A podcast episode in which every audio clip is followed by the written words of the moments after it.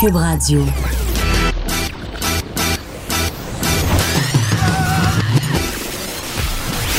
Pour elle, il n'y a jamais de mauvaise question. De 13 à 15. Les effronter. Avec Geneviève Peterson.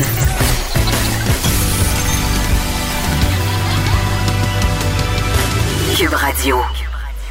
Salut, j'espère que vous allez bien. Je suis super contente de vous retrouver après cette formidable fin de semaine de trois jours, la fête du travail. Hein? Euh, moi, je me suis fait poigner comme tout le monde hier. Tout était fermé. Moi, j'avais planifié aller faire plein de choses. Mais évidemment, épaisse que je suis, fête du travail, du congé. Donc, pas juste moi en congé, tout le monde en congé. J'espère que vous en avez bien profité. Euh, on est ensemble pour les deux prochaines heures. Beaucoup de sujets aujourd'hui euh, assez choquants, dont euh, un truc qui m'a un peu fait bondir de ma chaise. Il y a une étude, évidemment, une chance qu'on les a, les études, hein, pour faire des sujets dans nos émissions de radio et dans nos journaux, mais une étude qui révèle que les hommes voudraient moins travailler avec les femmes en réaction au mouvement MeToo. Bon, c'est sûr qu'on peut faire dire absolument n'importe quoi aux études, mais je trouve quand même que ça reflète un peu ce que j'entends autour de moi parfois, ce que, j'entends euh, chuchoter à voix basse, évidemment, euh, sur le bout des lèvres, euh, parce qu'il y a une espèce de paranoïa. Paranoïa-là, qu'elle soit légitime ou non, euh, elle semble s'être installée euh, chez les hommes en milieu de travail. Et là, je remarque que c'est bien personnel que ce sont souvent des hommes plus vieux, des hommes de 40 ans et plus, euh, qui se plaignent, qui disent qu'ils ont peur à cause du mouvement MeToo, d'être pognés dans des histoires dans lesquelles ils n'ont pas rapport, ils ont peur des fausses dénonciations. Bref, ils ont peur d'être dans marde. Hein? Et ça me fait tout le temps sourire parce que je me dis, écoute, si t'as rien à te reprocher, tu devrais pas avoir peur de grand-chose. Je veux dire, si tu fais ta job dans ton milieu de travail et que tu as un comportement adéquat, euh, tu n'en auras pas de cas aux ressources humaines contre toi. Tu les fameuses fausses dénonciations dont on semble tant avoir peur, j'ai l'impression que c'est comme le BS qui récolte 10 chèques. C'est une légende urbaine un peu. Si on fait le décompte des, personnes sur l'aide sociale qui reçoivent 20 chèques de BS parce qu'ils fraudent l'État, je pense pas qu'on va en trouver tellement, tellement. Ça existe, les fausses dénonciations, c'est pas ça que je dis. Mais euh, je pense pas qu'on doit sombrer dans cette paranoïa-là.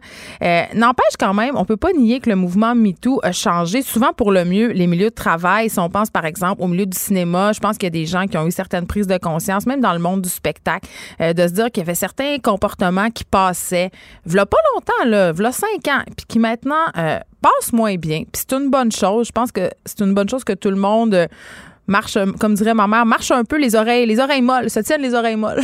Puis euh, se questionne sur les gestes, les relations qu'on a entre nous au bureau. Tu sais, quand tu te demandes, c'est peut-être, c'est une bonne idée euh, que j'aille prendre un verre avec cette collègue-là après le travail? Tu sais, je, je pense qu'une réflexion collective s'imposer, c'est une bonne chose. Je vais en jaser avec une spécialiste des relations de travail. Comment le MeToo a changé? Puis est-ce que c'est vrai cette étude-là? Est-ce que c'est vrai qu'il y a des hommes qui veulent moins travailler euh, avec des femmes? Puis cette étude-là aussi, elle nous apprend que les hommes veulent moins, engagent moins des femmes séduisantes et que les femmes aussi hésitent à engager des femmes euh, jeunes et séduisantes. Donc, on, se questionnera le pourquoi du comment.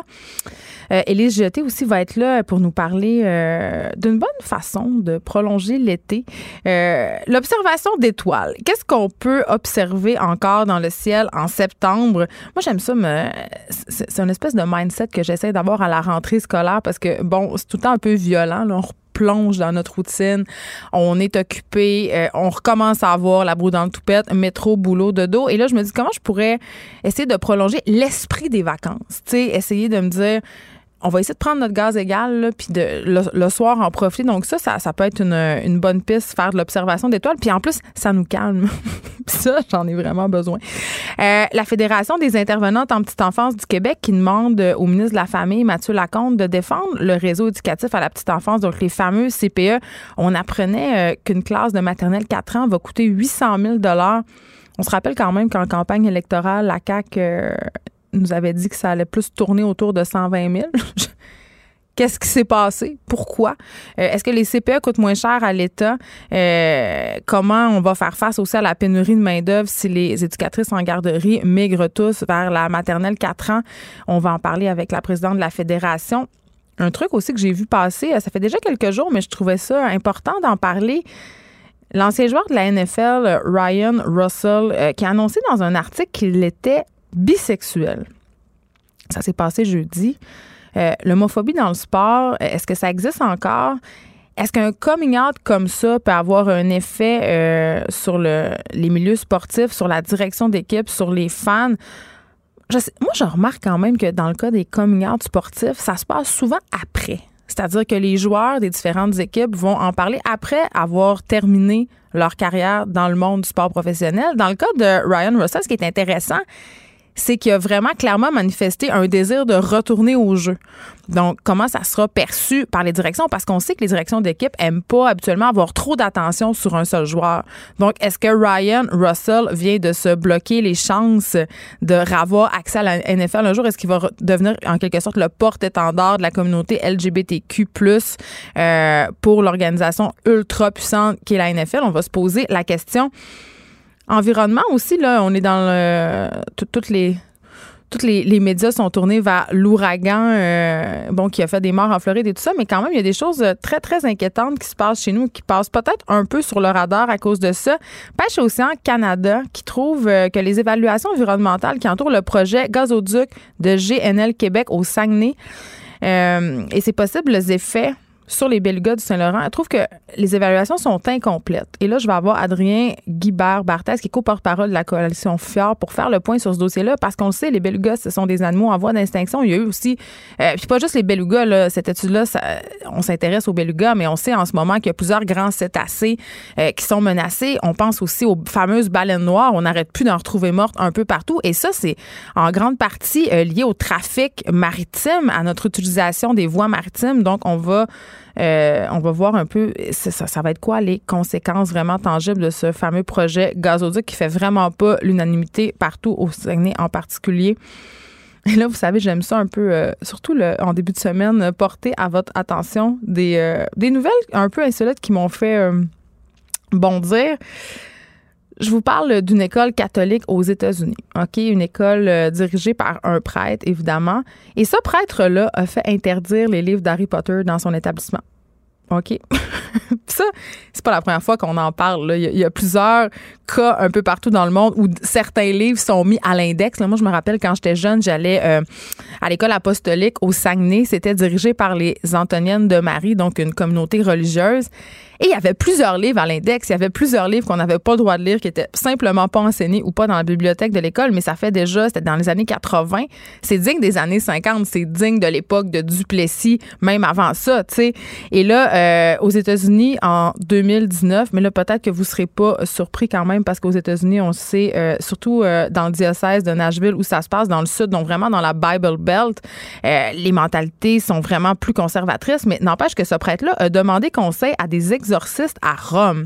Parce que ce qui avait peur, ce, bon monsieur-là, c'est que les romans euh, soient utilisés pour invoquer des esprits maléfiques dans la vraie vie. C'est-à-dire, il avait peur que des élèves lisent les formules d'Harry Potter, c'est-à-dire euh, le choix puis toutes ces affaires-là, pour euh, faire des vrais sorts et des vraies malédictions. Lui, ce qu'il prétend, en fait, ce qu'il dit que les exorcistes de Rome lui auraient dit, c'est que les sorts et les malédictions dont il est question dans Harry Potter, donc inventé par J.K. Rowling. on se rappelle, c'est une œuvre de fiction. Euh, ce sont des vrais sorts et que ça peut donner naissance, si on veut, à des esprits maléfiques pour de vrai. Donc, euh, les exorcistes l'ont recommandé de retirer les livres de son établissement.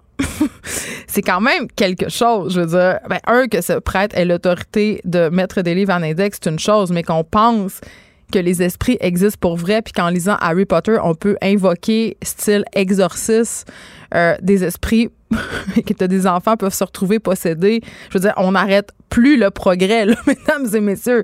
Dans cette école-là, on s'intéresse aux vrais problèmes qui menacent la jeunesse, comprends-tu? C'est insolite, mais j'imagine quand même, là, j'imagine même pas l'éducation sexuelle dans cette place-là. Là. Je veux dire, quand un directeur d'école qui fait mettre Harry Potter à l'index parce qu'il a peur que les élèves lancent des sorts, j'imagine qu'on parle pas énormément d'avortement, de contraception, de consentement, de respect. Ça doit être assez. Euh, ça doit être. La rectitude catholique doit s'appliquer pas rien qu'un peu. Donc voilà, Harry Potter qui aura plus le droit de siéger dans, cette, dans une bibliothèque. Euh, mais ça me fait penser euh, quand même, euh, les bibliothèques d'école, c'est quand même assez intéressant. pour avoir été sur le CE de l'école de ma fille pendant très longtemps, je me rappelle avoir fait enlever certains livres d'une classe. En fait, une classe, quand ma fille était en quatrième année, parce que c'était non adapté à son âge, il y avait vraiment des romans intenses où il y avait des scènes de sexualité super explicites. Puis je suis quand même assez ouverte d'esprit. Là. J'ai pas grand tabou. Pour que je le fasse enlever, il faudrait quand même, il fallait quand même que ça soit intense. Parce que j'avais constaté à ce moment-là quelque chose d'assez inquiétant, c'est qu'il n'y a pas beaucoup de profs qui lisent les livres qui sont présents dans leur bibliothèque de classe. C'est-à-dire, ils prennent un peu n'importe quoi puis ils mettent ça là. Ça m'avait quand même, euh, ça m'avait quand même euh, fait sursauter.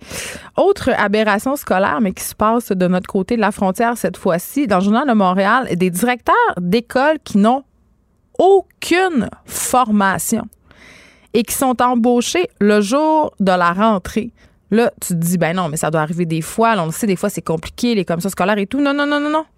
Scénario tout à fait commun dans nos écoles du Québec. Plusieurs directeurs d'écoles qui doivent apprendre leur métier sur le tas, comme on dit, euh, vraiment en pleine frénésie de la rentrée. Il y a une directrice d'école de 46 ans qui témoigne dans le texte, a dit, écoutez, là, à peine deux semaines avant de rentrer en poste, j'avais aucune idée. Je savais même pas si la commission scolaire avait retenu ma candidature. Et le 23, elle a eu un appel. Euh, c'est la rentrée des profs et elle devenait directrice adjointe d'une école à Laval. Euh, cette fille-là a dû apprendre à exercer son rôle dans, dans, justement la frénésie de la rentrée. Puis là, on parle de tâches quand même assez complexes comme faire des horaires de surveillance, organiser des rencontres avec les professeurs, gérer les parents panoplie de tâches administratives aussi. Et là, je le disais tantôt, on se dit, ah mon Dieu, c'est un cas d'exception. Ben non, parce que dans la semaine précédant la rentrée, il y avait vraiment plus d'un poste de direction d'école, plus d'un poste sur quatre, 27% n'était toujours pas pourvu. Et ça, c'est selon un sondage réalisé par la Fédération québécoise des directions d'établissements d'enseignement. Je veux dire, c'est assez préoccupant. Le 26 août, OK, il y avait encore des entrevues dans plusieurs écoles. Et là, ils ont fait une espèce de blitz d'embauche, mais quand même, ça laisse très peu de temps au nouveau directeur pour s'approprier leur rôle. Euh, quand même, 68% des commissions scolaires ont des directions qui n'ont même pas terminé ou même commencé leur cours en administration scolaire parce qu'il faut, pour être directeur, suivre un cours. Donc, il y a des gens qui rentrent en poste qui n'ont pas même pas commencé. Et ces gens-là, je le souligne à gros traits, là, vont devoir gérer un budget d'école ils ont, des, ils, ont, des gros sous entre les mains. Vraiment, vraiment, vraiment, vraiment, des gros budgets à gérer. Quand on sait les situations précaires dans lesquelles sont plongés plusieurs de, de nos établissements d'enseignement, pardon, c'est quand même assez préoccupant. Et là, on se demande pourquoi. Pourquoi les écoles ont tant de mal à trouver des directions? Mais c'est parce que c'est pas payant c'est pas payant être directeur, pour, surtout pour des profs qui ont de l'expérience. Le bon salarial est tellement pas important que plusieurs professeurs euh, préfèrent rester professeurs parce que justement, ils veulent pas tous euh, les responsabilités qui viennent avec les postes de direction. Mais c'est quand même assez préoccupant. Et tantôt, je vais parler à une directrice d'école, euh, mais on va pas parler de la pénurie de directeur. Quoi que je serais curieuse de l'entendre là-dessus. Je vais plutôt lui parler à Nathalie Mascotte du fait qu'elle a interdit les cellulaires dans son établissement scolaire, un établissement secondaire. Euh, elle avait déjà fait dans une autre école où elle était en poste. C'est la deuxième école où elle met ça en place. Et euh, j'ai plutôt tendance à penser que c'est une bonne chose parce que en fin de semaine, euh, profitant de la longue fin de semaine, évidemment, je suis allée au spa et j'ai dû laisser mon sel dans mon casier. Et évidemment, comme à chaque fois que je laisse mon téléphone quelque part et que j'ai pas accès, je réalise à chaque fois, là tu vas me dire, ah mon Dieu, c'est pas, quelle grosse. je pense que tu devrais le réaliser depuis le temps, mais je réalise à quel point le cela a une grosse place dans ma vie et aussi maintenant dans la vie de ma fille en secondaire 1. Parce que depuis cette année, en fait, depuis sa sixième année, elle a un téléphone. En fait, je lui ai donné mon vieil appareil quand j'ai upgradé le mien. Puis quand j'ai fait ça, parce qu'elle voulait un téléphone depuis longtemps, il y avait plusieurs de ses amis qui avaient des iPods, des téléphones. Euh, je me doutais pas vraiment à quel point je venais d'ouvrir une boîte de d'or. Puis je, je pensais pas non plus, j'avais pas anticipé à quel point ça serait difficile de revenir en arrière parce que une fois que tu as donné le téléphone, ça devient difficile de vivre sans parce que son téléphone est devenu important pour elle. Elle s'en sert beaucoup pour communiquer. Évidemment, elle fait comme toutes les ados, là. elle fait du Instagram, elle check ses affaires, mais elle s'en sert beaucoup pour communiquer, texter ses amis, mais aussi pour communiquer avec moi quand elle n'est pas à la maison genre pour me dire quand elle est arrivée chez son ami ou m'avertir ça change d'endroit, c'est en retard. Puis là, je précise au passage que je ne lui paie pas de données. OK? Donc, elle n'a pas de réseau pour téléphoner. Elle doit faire ses affaires avec la Wi-Fi disponible. Et il y a de la Wi-Fi presque partout à Montréal, donc c'est assez facile. Mais là, elle a brisé son sel. Donc, il fonctionne plus. Et là, évidemment, ben, on en veut un nouveau. Et là, j'ai commencé à regarder ça. Puis, tu sais, c'est quand même assez capotant, là, euh, parce que ma fille, ce qu'elle me dit pour essayer un peu de me manipuler, c'est que c'est pour des raisons de sécurité. Puis là, c'est vrai, moi, je me suis habituée à ça, de pouvoir recevoir son texto quand elle arrive à l'école. Si elle est en retard, elle peut me le dire. Donc, je me suis comme habituée à ça. Puis, il n'y en a plus vraiment de téléphone public, là dans l'espace euh, commun là, sur la rue, là, vous regarderez le nombre de téléphones publics que vous croisez, il n'y en a pas tant que ça. Donc, évidemment, moi, comme maman, ça me rassure de pouvoir la rejoindre en tout temps et à de cet argument-là. Mais là, c'est beaucoup d'argent, là. C'est beaucoup d'argent. Là, on est rendu au iPhone X. C'est sûr que je vais pas y acheter ça. Fait que je regardais un peu les iPhone 7, les iPhone 8. Euh, Puis là, je pourrais regarder pour Android, mais je regardais pour les iPhones. C'est 700 pièces. C'est 700 dollars. Et moi, j'ai trois enfants. Là, on s'entend que si tu as plusieurs enfants, tu crées une espèce de jurisprudence. Ça veut dire que si tu as acheté un téléphone à son frère ou à, sa, son frère ou à sa soeur, ben l'autre, il va te dire écoute, euh, moi aussi j'ai le droit, là, moi aussi j'ai le droit d'en avoir un. Fait tu sais, c'est comme assez tu sais moi ça me tu fais pas ça sans te poser de questions là justement tu crées pas ce précédent là j'ai regardé c'est quoi les options? Parce que payer 800 pièces pour un téléphone ça me tente pas pantoute parce que là, c'est le téléphone, 700 euh, pièces plus taxes, plus le case, plus tout ça. J'ai regardé, bon, qu'est-ce que je peux faire, tu sais? Là, je me suis dit, OK, un téléphone reconditionné, reconditionné, pardon. Là, je vais voir tout ça. Non, non, non, je pose une couple de questions à des gens autour de moi. Euh, les téléphones reconditionnés, c'est bien beau, mais c'est pas tellement sécuritaire. C'est-à-dire que les gens qui, ce sont des téléphones débarrés, tu sais pas trop où est-ce que c'est fait. T'as pas tant que ça de garantie, à part si tu le prends sur le site d'Apple, mais oublie ça, sur le site d'Apple, il n'y a rien. Donc, euh, c'est pas une super euh, option. Le faire réparer, c'est peut-être ma meilleure option. N'empêche, ça devient un réel enjeu pour les enfants, cette histoire de cellulaire-là, et surtout pour les parents, parce que ça devient vraiment un gros poste budgétaire. Là. Si tu payes trois iPhones, tu sais, je veux dire, ça sens. Puis, je veux pas être la mère qui empêche à son enfant d'avoir un téléphone puis que ma fille soit toujours à part des autres. C'est plate. Mais est-ce que le téléphone cellulaire, c'est un droit? sais, moi, c'est rendu que je me pose cette question-là. Là, je pense pas que ça soit un droit. C'est un réel enjeu économique pour les parents. Euh, puis c'est un réel besoin pour les enfants. Mais je vais en jaser euh, après la pause avec Nathalie Mascotte, qui est cette directrice d'école qui a interdit les cellulaires dans son établissement, les cellulaires à l'école, les cellulaires dans les familles. Est-ce un vrai problème? Restez là. Les effrontés. Deux heures où on relâche nos bonnes manières.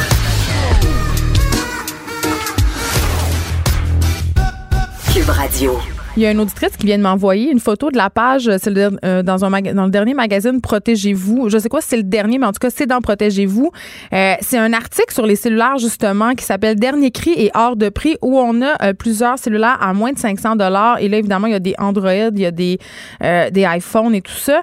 Mais deux affaires, là, c'est vraiment le fun. Mais même un cellulaire à 500 pièces pour des enfants, là, si t'as deux, trois enfants, là, c'est capoté. Puis j'ai appelé euh, là, les fournisseurs Internet et on me dit euh, c'est 50 pièces par mois pour des plans de base avec un, téléphone de base. Je veux dire, c'est quand même, c'est intégré dans le budget puis pas juste un peu. Ça fait une différence. Là, si tu trois enfants, c'est 150 pièces par mois. Ça n'a aucun bon sens. Aucun. Et les téléphones, évidemment, j'allais dire, euh, il y a un effet de mode. Les jeunes, ils veulent les Apple. Ils veulent, ils veulent pas des Android, ils veulent des iPhones parce que c'est ça qu'ils voient sur les médias sociaux. Donc, euh, c'est un sac d'un nœud, cette histoire-là. Et là, j'ai au bout du fil Nathalie Mascotte, directrice de l'école secondaire Fernand, Fernand Lefebvre. Pardon, bonjour, Madame Mascotte. Bonjour. Écoutez, euh, je parlais euh, justement de la dépendance de ma fille à son cellulaire, du fait que, bon, elle l'a cassé, puis elle en veut un nouveau. Et quand je vais à son école, je suis préoccupée, elle est en secondaire 1 tout le monde, tous les jeunes ont un téléphone cellulaire à l'école? Ben, en fait, oui, c'est la réalité. Euh, à Fernand Lefebvre aussi, euh, je, je, vous dirais que les élèves ont leur téléphone. La seule différence, c'est que nous, dès qu'ils entrent dans l'établissement, ils ne peuvent plus l'utiliser. Ils doivent le placer dans leur casier ou dans leur sac à dos, puis le sac à dos doit rester dans le casier. Alors, c'est la grande différence dans notre école depuis euh, l'entrée scolaire 2017. Mais est-ce que c'était un vrai problème? C'est quoi la raison qui vous a poussé à carrément interdire les, téléphones cellulaires dans votre établissement? En fait, c'était un vrai problème euh, dans le sens où on avait, euh, ben, en fait, les, élèves ne se parlaient plus, ils étaient que rivés à leur à leur écran. Euh, et on souhaitait aussi euh, enlever toute distraction dans la salle de classe parce que ils ont des notifications, la notification pour Facebook, pour Instagram, pour Snapchat. Ben, c'est comme nous, ça, nous, ça nous détourne. continuellement. Et là, pendant que l'enseignant de mathématiques ou de français est en train d'enseigner sa matière, le jeune était continuellement distrait par cette par cette technologie-là. alors ça, c'était notre premier souci. Euh, et on voulait trouver une solution à, cette situation-là. Et on a aussi eu une situation euh, fâcheuse là, dans l'école, dans le sens où on a eu des élèves qui ont qui ont eu une querelle physique, je vais le dire comme ça. Puis une bataille. Euh, ces jeunes filles-là ont été euh, filmées à leur insu et ça a été placé sur les réseaux sociaux. Et ça, c'est, je vous dirais que à faire dans la fête, ça a été l'élément déclencheur qui a fait en sorte que Là, les gens ont dit oh, non, non, on veut plus. Euh, tant, tant chez les élèves que chez les membres du personnel, on dit là, ça va trop loin. Euh, alors, on a commencé la consultation, on a commencé à rencontrer les gens, on a commencé à expliquer euh, la raison pour laquelle on voulait l'enlever. On a envoyé une lettre aux parents, on a expliqué bon le bien fondé de notre de notre position et on l'a mis en force dès l'entrée scolaire 2017. Moi, Madame Mascotte, comme mère, là, recevoir une aide comme ça de l'école, je serais très contente parce que je trouve que évidemment la place des cellulaires est beaucoup trop grande dans la société en général et, surtout mm-hmm. chez les jeunes. Par contre, la réaction des élèves, ça a été quoi? Parce que moi, chez nous, quand je dis à ma fille, je vais t'enlever ton téléphone, j'ai des réactions là très très intenses. Oui, mais à ça, euh, tu sais, je vous dirais, je vous dirais, je serais menteuse de vous dire qu'ils n'ont pas eu de réaction, mais par contre, on a pris le temps de leur expliquer les raisons pour lesquelles on le faisait. OK. Euh, et je vous dirais, c'est sûr que moi là, j'ai une école de, deuxième cycle, hein, fait que j'ai des élèves de troisième, quatrième et cinquième secondaire. Euh, un adolescent, par définition, ça ça veut revendiquer. Des fois, ça, ça peut revendiquer pour revendiquer, mais je vous dirais que quand on prend le temps de leur expliquer puis de de donner des exemples, et nous, l'exemple de l'élément déclencheur a été très parlant parce que ça, c'est devenu rapidement inacceptable dans notre école et en plus cet événement-là a été repris sur les médias sociaux mais, ça a été parodié, les gens ont été ridiculisés. Alors, fait qu'il y a eu l'intimidation. Ça a été beaucoup un levier important pour nous pour l'implantation. Euh, puis, je suis obligée de vous dire que c'est pas parfait là, euh, mais quand on a, on a fait l'entrée scolaire la, la, la, première année où on l'a implanté, on, s'attendait, on même on avait mis des effectifs en disant là on va mettre l'accent beaucoup là-dessus parce qu'on veut l'enlever, on veut pas que les élèves l'amènent en classe, puis nous on tablait beaucoup sur la réussite puis les distractions qu'on voulait plus. On en a confisqué cinq. Ah, fait que c'est pas énorme quand même, là, les gens. Non.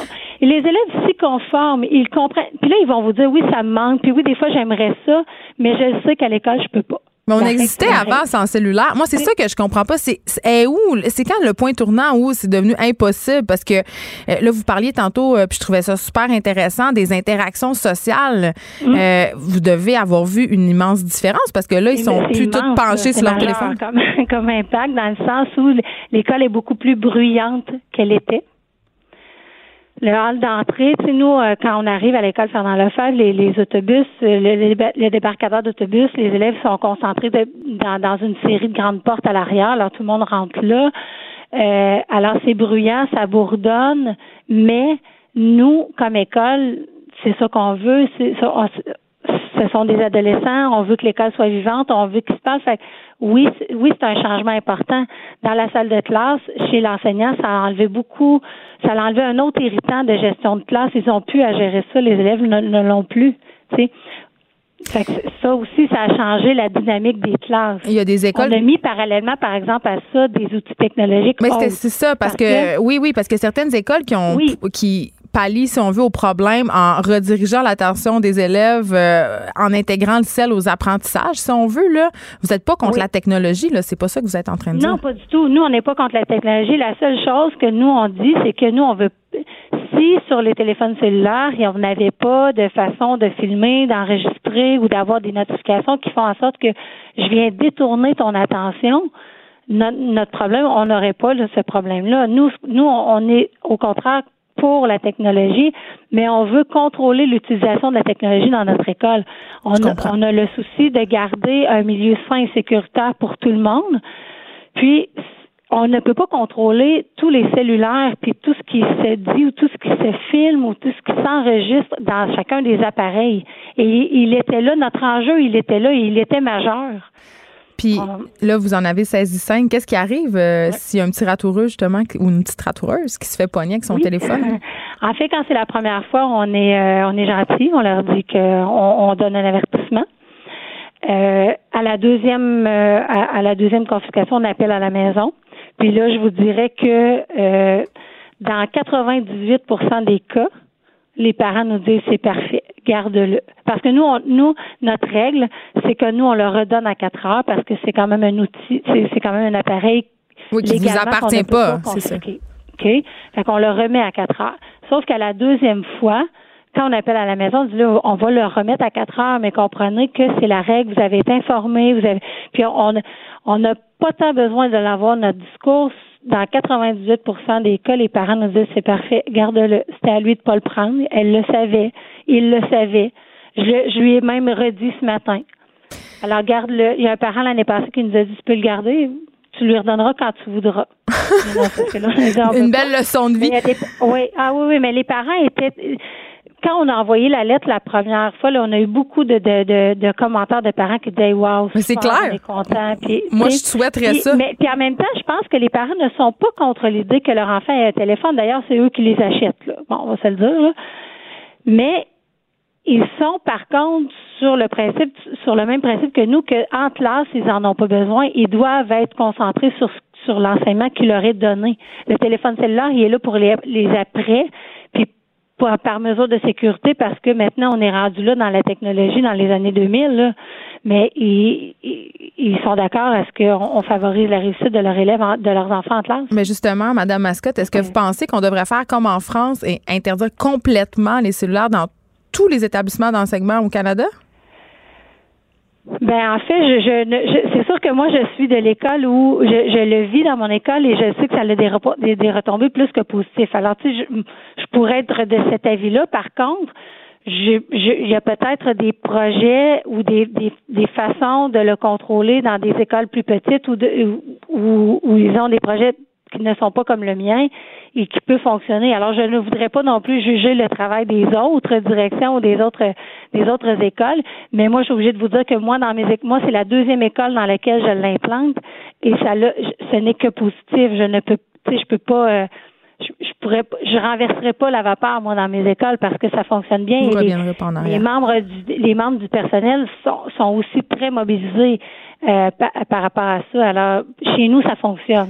Merci, merci beaucoup, Nathalie Mascotte. Vous êtes directrice de l'école secondaire Fernand Lefebvre. Et moi, pour de vrai, là, je souhaiterais tellement voir cette initiative-là s'étendre à toutes nos écoles parce que, pour la simple et bonne raison que oui, on l'a évoqué, euh, la distraction que ça amène, la gestion de classe, mais aussi pour apprendre à se passer de son cellulaire. C'est pas normal d'avoir un cellulaire greffé à la main 24 heures sur 24. Et je plaide coupable.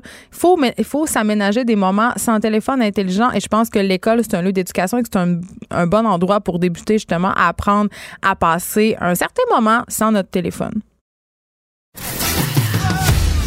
Geneviève Peterson, la seule effrontée qui sait se faire aimer. Jusqu'à 15, vous écoutez Les effrontés. Élie Jeté, productrice de contenu en cinq minutes et tabloïd. Bonjour, Madame Jeté. Bonjour, Geneviève. Souvent, tu nous parles de culture, mais là, tu es là en tant que grande ambassadrice euh, de la science. de la voie lactée. Et là, et là, oui, on parle d'astronomie parce que même si la période des Perséides est finie, il s'en passe encore des affaires dans le ciel. Oui, vraiment. La période des Perséides vient juste de se terminer. Si vous avez réussi à les voir. Euh, si vous n'habitez pas à Montréal. Oui, c'est ça. Euh, peut-être que vous savez pas exactement c'est quoi hein, que vous avez vu durant les Perséides. C'est une pluie d'étoiles filantes, bien évidemment, mais elle est fabriquée par les débris de la comète Swift Total. Et ces débris-là. C'est son vrai nom? Oui, Swift. Swift, pas Taylor, là. C'est pas Taylor Swift. Total. Total. Et ces débris euh, qu'on voit sont gros comme un grain de sable et ça peut aller jusqu'à la grosseur d'un petit pois environ.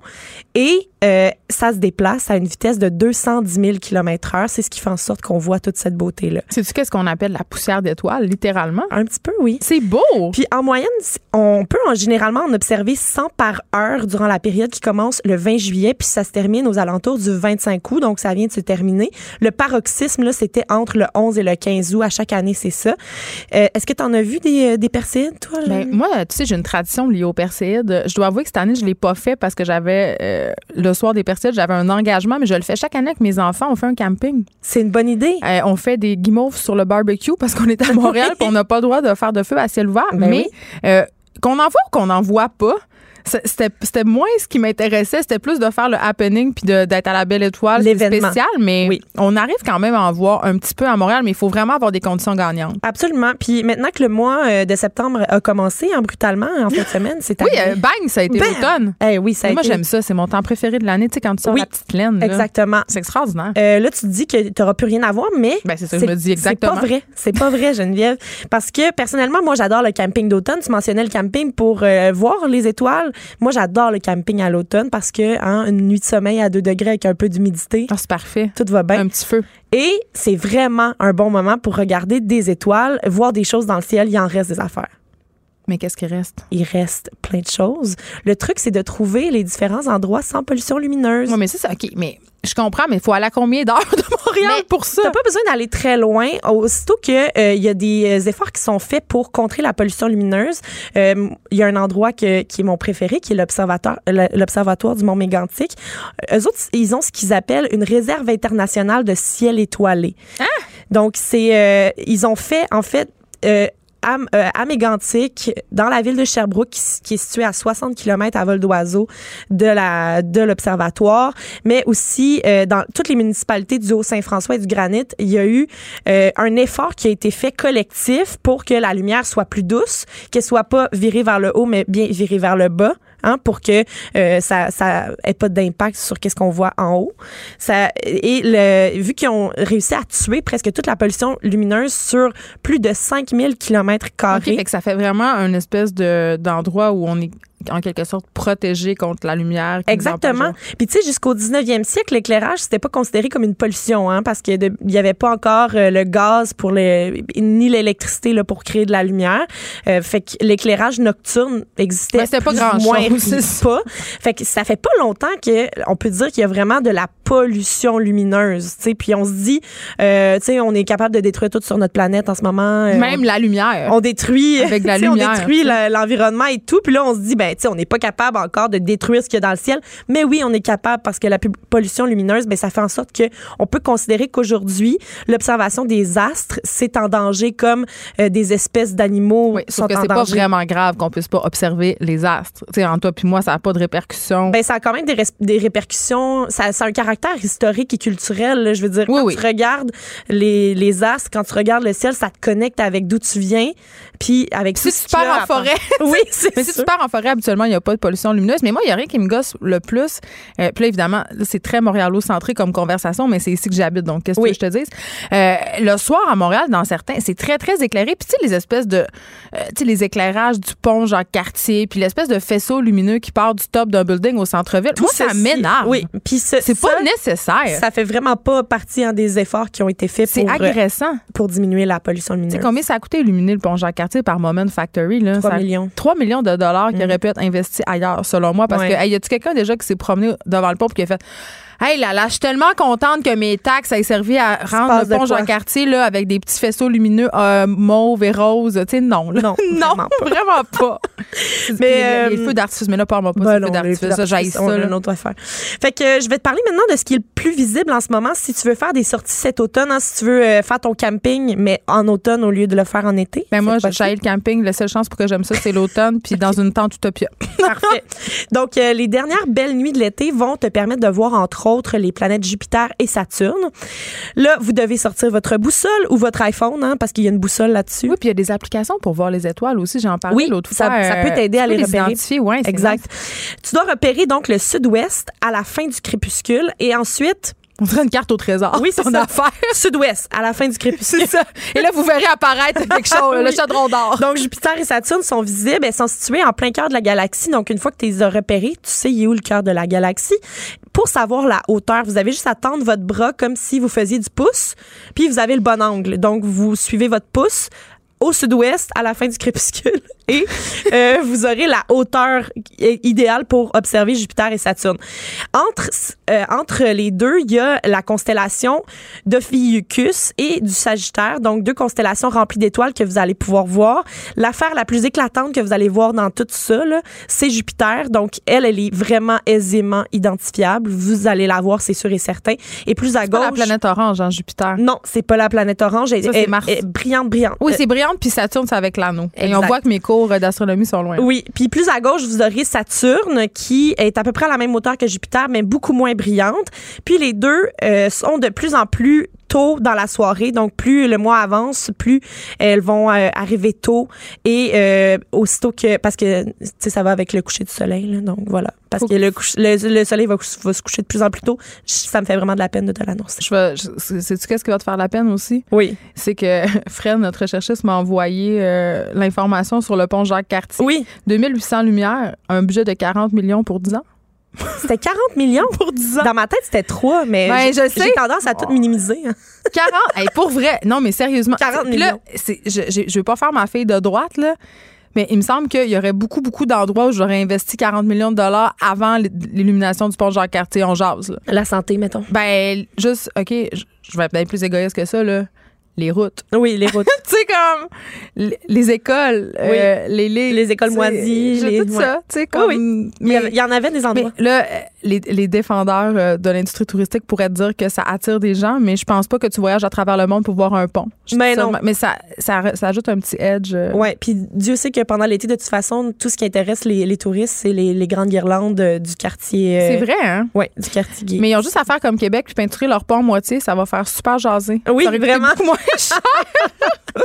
Ah, Geneviève, on va revenir à nos étoiles oui, parce qu'en fin de semaine, il se passe quelque chose. Qu'est-ce qui se passe? La théière du Sagittaire. Je sais même pas c'est quoi. c'est vraiment le fun. Beau. Parce que samedi et dimanche, 7 et 8 septembre, au crépuscule, vous allez pouvoir voir euh, la théière du Sagittaire. En fait, c'est que la constellation du Sagittaire est en forme de théière. Donc, si vous êtes très attentif à ce qui se passe dans le ciel. J'insiste sur le mot très, qui est quand même assez important dans ta phrase. Et si vous êtes au bon endroit, si vous êtes à un endroit où il y a très peu de pollution lumineuse, vous allez pouvoir voir la, la théière du Sagittaire. Elle va être à peu près à 10 degrés euh, de Saturne sur la droite samedi et à 3 degrés sur la gauche dimanche. Donc, encore une fois, rapporteur d'angle, hein, euh, vous avez besoin de, de, de, de, voir tous les angles du ciel. Mais quand même, euh, on pourra le voir sur la page dans 5 minutes où tu vas tout nous expliquer ça. Ça va être publié vendredi. donc, ça juste va attends pour le week-end. Absolument. Pour vrai, observer des étoiles avec les enfants, c'est quand même... Euh, je sais pas, il y a quelque chose de. il y a quelque chose de magique. Là, non, mais il y, a quelque chose d'en dehors de notre époque aussi. Absolument. Dans le sens. Tu sais, je parlais tantôt euh, de l'omniprésence des cellulaires. Bon, évidemment, on peut se servir du cellulaire pour euh, repérer les étoiles, mais au moins, on s'en sert pour faire quelque chose d'éducatif et de constructif. Fait que ça, c'est une bonne chose. Mais juste prendre ce moment-là pour s'arrêter puis sortir un peu. Tu sais, je jasais aussi de prolonger l'été. Oui, rester dans cet esprit-là, justement, de, de prendre le temps de faire les choses, d'essayer de relaxer le soir au lieu d'être dans l'espèce de course folle dans laquelle on est replongé indubitablement à chaque rentrée. Là. Oui. Observer des étoiles. Ça, ça te connecte avec le cosmos. Là. Je sais pas si je dois rire ou prendre ta phrase au sérieux. mais en tout cas, je sais pas si ça nous connecte avec le cosmos, mais ça nous permet certes de faire un temps d'arrêt et ça, c'est toujours bon. Totalement. C'est toujours bon. Puis, moi, j'ai toujours un peu peur aussi quand je m'imagine comme le grain de sable de l'univers. Moi, ça m'angoisse. J'avais eu un cours sur les trous noirs au secondaire. Tu sais, les trous noirs, c'est. Oui. En théorie, ça peut t'avaler, là. Oui. Bon, c'est plus compliqué que ça, évidemment. En fait, mais quand tu te mets à penser à ça, c'est très anxiogène. Oui, puis même les trous noirs, je veux pas rentrer là-dedans aujourd'hui, mais. non, merci. Si t'es avalé par un trou noir, tu peux remonter dans le temps théoriquement. Là. Tout, ça est très théorique. Mais il y a un bon, un bon potentiel de scénario de film catastrophe. Ça un peu peur. Je pense que je remonterai avant l'élection de Trump. Oui, c'est une excellente idée. Merci beaucoup, Élise Jeté. Je répète, là, là, on a parlé, puis on était technique, là, on a parlé de degrés, euh, de noms de constellations, de noms de planètes. Vous pourrez tout voir ça vendredi euh, sur le site web du Journal de Montréal ou dans le Journal La page en 5 minutes. La oui. page en 5 minutes. Puis sachez aussi que Vénus va revenir à la fin du mois. Vous allez pouvoir voir Vénus. je m'ennuyais tellement. Si vous l'aviez perdu. Et la pleine lune ce mois-ci, c'est le 14 septembre, puis euh, l'automne arrive le 23, fait que l'automne pour vrai, le vrai automne. Mais moi, il est déjà arrivé dans mon cœur. OK. C'est ma saison préférée. Merci, Élise. Geneviève Peterson, la seule effrontée qui sait se faire aimer. Jusqu'à 15, vous écoutez Les effrontés. Les hommes qui voudraient moins travailler avec les femmes en réaction au mouvement MeToo. Je parle de cette étude choc, disons-le, qui vient de sortir avec Jessica Riel, qui est professeure agrégée en santé sécurité du travail et en ergonomie à l'Université du Québec en Outaouais. Elle est aussi responsable de l'équipe de recherche Le travail, santé, genre, égalité. Long titre, donc grosse compétence. Bonjour, Madame Riel. Bonjour, ça va bien? Oui, ça va bien, mais quand même, euh, bon, cette étude-là, qui est quand même une étude qui nous vient euh, d'Harvard, donc c'est pas n'importe où, là, euh, qui nous indique quand même des résultats assez troublants. Et là, je veux juste résumer pour les auditeurs qui n'ont pas suivi cette histoire-là. Au début 2018, ce sont des chercheurs qui ont interrogé 152 hommes et 303 femmes pour connaître comment étaient vécues les questions qui touchent le harcèlement au travail. Et là, on a eu quand même des conclusions euh, qui sont assez surprenantes, euh, dont celle évoquée euh, au début, selon laquelle les hommes veulent moins travailler avec les femmes parce qu'ils ont peur. Oui, effectivement. Ben en fait, ce que la recherche montre, c'est que autant les hommes que les femmes savent qu'est-ce que qu'est-ce qu'est le harcèlement et ça, ça, ça détruit un certain mythe voulant que les hommes ne savent pas quels sont les comportements inappropriés et les femmes font une montagne avec ça. Oui, mais attendez, Madame euh, Riel, dans l'étude quand même, euh, il y a des, il y avait un pourcentage, il y avait des hommes qui disaient, euh, qui avouaient avoir harcelé des femmes et d'autres qui disaient peut-être. Donc, s'ils disent peut-être, c'est parce qu'ils ne savent pas vraiment. Oui, mais la recherche montre quand même que que la majorité le savent. Là, euh, ceux qui, qui, disent peut-être, il y a aussi une méconnaissance euh, du phénomène, mais ça reste une minorité quand même là, au niveau des pourcentages de l'étude euh, de ceux qui savent pas qu'est-ce que c'est le harcèlement. Donc, le MeToo a eu ce bon effet, selon moi, de nous conscientiser justement au harcèlement, d'apprendre un peu c'était quoi les comportements adéquats et inadéquats en milieu de travail, euh, mais quand même euh, que ça génère une espèce de, de, méfiance. Appelons-le peut-être, appelons ça peut-être un climat de paranoïa. Ça m'a quand même surprise. Ben en fait, c'est ben faut prendre ça à la légère, ben, ben pas à la légère, mais ce que je veux dire, c'est qu'il y a souvent dans, dans les avancées pour les droits des femmes ce qu'on appelle un backlash, c'est-à-dire qu'il y a un contre-coup lorsque les femmes veulent euh, ben, pas veulent, mais euh, mettre en lumière certaines inégalités et euh, essaient d'avoir plus de droits, en fait de, de faire valoir leurs droits.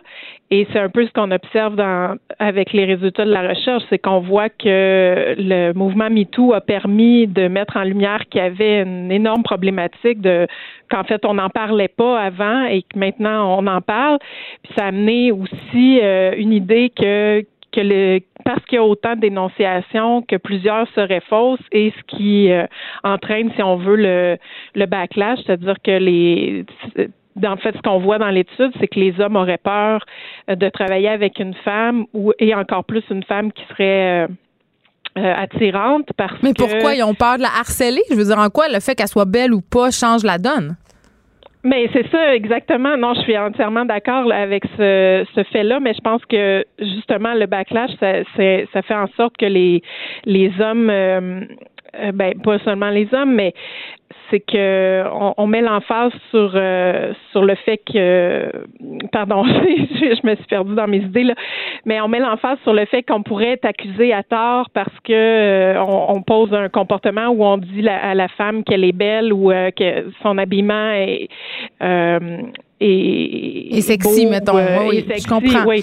Donc, on, c'est, ce qui fait en sorte qu'on a peur d'être accusé à tort, mais en même temps, c'est une minorité de cas. Euh, ce qu'il faut remettre en question, c'est plutôt les comportements inappropriés, puis pourquoi euh, justement le fait de travailler avec une femme euh, qui serait plus attirante amènerait ces comportements-là. C'est plus de se dire, ben peut-être que ça n'a pas sa place d'avoir d'avoir certains comportements tout simplement. Ben c'est ça. Puis là, Madame Riel, vous êtes une spécialiste des relations de travail. Je veux qu'on revienne à cette fameuse idée de dénonciation et à cette peur un peu latente qu'ont certaines personne. Je veux dire, quand tu n'as rien à te reprocher, parce que des fausses dénonciations, là, vous savez, vous êtes une spécialiste, il n'y en a pas tant que ça. C'est pas comme si, euh, dans la majorité des cas, les faits qui sont, sont reprochés s'avèrent être véridiques.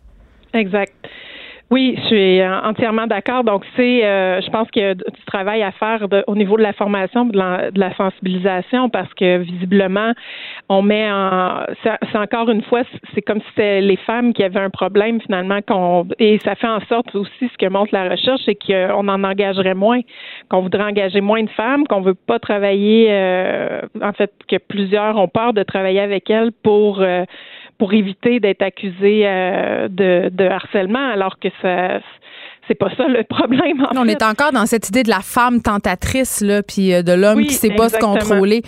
Un truc qui m'a vraiment surprise aussi, Madame Riel, ce sont euh, c'est par rapport à l'indulgence de certaines femmes par rapport à la définition du harcèlement. Dans cette étude-là, 56 des femmes ont déclaré s'attendre à ce que les hommes continuent de les harceler, mais ces femmes-là par contre, prennent des précautions, si on veut, pour ne pas euh, se faire harceler. Les hommes prennent des précautions pour ne pas se faire prendre.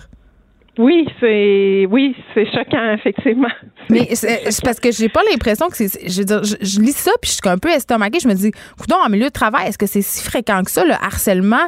Est-ce que c'est si fréquent que ça que des hommes louvoient pour avoir pour cacher des comportements qui seraient perçus maintenant comme étant répréhensibles? Ben en fait, euh, moi je me je, mes recherches portent euh, sur les métiers à prédominance masculine, puis euh, dans les et là je parle des le fameux boys club. Là. Oui, exactement. Et oui, on en voit encore beaucoup. Et Mais qu'est-ce que vous voyez? Donnez-moi des exemples concrets. Ben, il y a des, il y a des femmes qui, euh, qui sont victimes de, de blagues euh, constantes, euh, qui vont être même placées dans certains postes de travail moins, moins exigeant moins les compétences qu'elles ont. Par exemple, sur un chantier de construction, devoir faire passer le balai pour alors qu'on on, on, pourrait avoir les compétences pour ben, on a, que la femme a les compétences de charpentière menuisière et peut très bien faire le travail, mais on la place sur certaines tâches, c'est un peu pour lui montrer qu'elle n'est pas nécessairement à sa place. Elle pas il y a des améliorations. Oui, il y a des améliorations, mais c'est très, euh, c'est c'est disons que c'est très faible encore aujourd'hui. Puis ça, ça, fait en sorte que les femmes, à cause de la culture, le boys club comme vous le dites, mm-hmm. vont pas les dénoncer et vont même l'accepter euh, d'une certaine, ben un peu ce qu'on voit aussi dans la recherche, une certaine forme d'indulgence qui se met euh, en œuvre parce que comme si c'était normal. pas. Oui, comme sinon on n'arrive pas à faire sa place puis à continuer dans le métier. Donc, c'est euh, il y a encore beaucoup de, de, travail à faire, mais je pense que le mouvement MeToo, euh, c'est ça ce qui, ce qui est un peu euh, perturbant quand on voit une recherche comme ça, c'est de dire ah ben finalement c'est négatif pour les femmes d'avoir que le mouvement MeToo ait eu lieu, mais moi j'ai tout le temps peur que ça soit repris par des masculinistes cette étude-là, ces affaires-là, tout le temps, tout le temps. Oui, oui, ben il y a c'est sûr qu'il y a un risque, mais c'est pour ça qu'il faut continuer à en parler. Puis je trouve que c'est, c'est super que vous, vous ayez mis ce, temps-là dans dans la aujourd'hui à votre programme parce que il faut faut en parler, il faut montrer qu'il y a on a besoin de, de mieux comprendre le phénomène puis euh, de mettre en place des mécanismes pour soutenir les femmes. Puis là, on n'est pas en train de dire, euh, euh, Madame Riel, que tous les hommes sont des harceleurs, juste pour qu'on soit clair. Non, non, non, pas du tout. Là, j'ai une question, ok, puis j'en ai pas de réponse là, mais l'étude révélait aussi qu'il y a des cadres féminins qui hésitent à embaucher des belles femmes. Puis là, je suis comme, hmm, là, est-ce que on ouvre la porte à de drôles de conclusions quand même. Euh, est-ce que c'est parce qu'elles ont peur qu'elles se fassent harceler par leurs congénères masculins ou c'est parce qu'elles sont jalouses et voient en ces jeunes femmes-là belles la compétition? Je veux dire, moi, c'est à ça que j'ai pensé tout de suite en lisant ça. Là. Non, moi je pense que ben il faut faire attention. C'est ben, sûr que quand des études statistiques, on peut euh, les interpréter de, de plusieurs façons. Euh, c'est qu'il n'y a pas de conclusion. Ben en fait, je pense qu'il y a une crainte euh, de parce que on voit dans les milieux en fait c'est quelque chose euh, et on le voit là en ce moment je travaille sur la conciliation travail-famille. Il y a euh, les, les employeurs se sentent un peu les ne savent pas comment réagir par, par rapport à certains certains comportements dans le cas du harcèlement, mais aussi bon là dans, dans le cas de la conciliation travail-famille, qu'est-ce qu'on peut faire pour aider les travailleurs euh, Ils se sentent un peu pris et à cause de ça, ben vont vont souvent aller justement à la solution facile de dire ben on n'aura pas de problème, on a juste à pas engager de femmes parce que ça va. ben oui, hein, quelle euh, bonne solution. Non, non, exactement, mais ça amène, mais c'est aussi inconsciemment, mais ça amène euh, des inégalités, ça y contribue en fait. C'est euh, ce type de, de réaction-là, d'où l'importance d'être davantage outillé puis de connaître euh, la, la, situation puis d'essayer de, d'y réagir, même de faire de la prévention parce que. Je suis curieuse de vous entendre, Madame Riel, sur euh, une application que Google serait en train de développer, c'est une app de dénonciation anonyme. C'est-à-dire qu'on pourrait, par exemple, dans un milieu de travail, dénoncer les comportements d'un ou d'une collègue, les comportements euh, problématiques. Est-ce que, selon vous, ce serait une bonne ou une mauvaise chose qu'une application comme ça voit le jour pour les milieux de travail? Hmm. Très bonne question. Ben, c'est sûr que c'est toujours euh, délicat en fait parce qu'après comment c'est pris en charge, euh, est-ce qu'on est-ce que c'est laissé euh, comme ça dans le milieu de travail que des accusations sont portées puis est-ce qu'il y a un suivi qui est fait? Ce qu'on pense comme mécanismes qui existent et qui sont de ben en fait de plus en plus mis en place, c'est de d'avoir des mécanismes de dénonciation externe. oui, parce que vous parliez tantôt de la peur qu'ont les employés justement qui dénoncent des répercussions sur leur carrière euh, surtout quand. Parce que des fois, ça vient d'un supérieur, là. C'est pas tout le temps quelqu'un qui est égal avec nous dans la hiérarchie de la compagnie.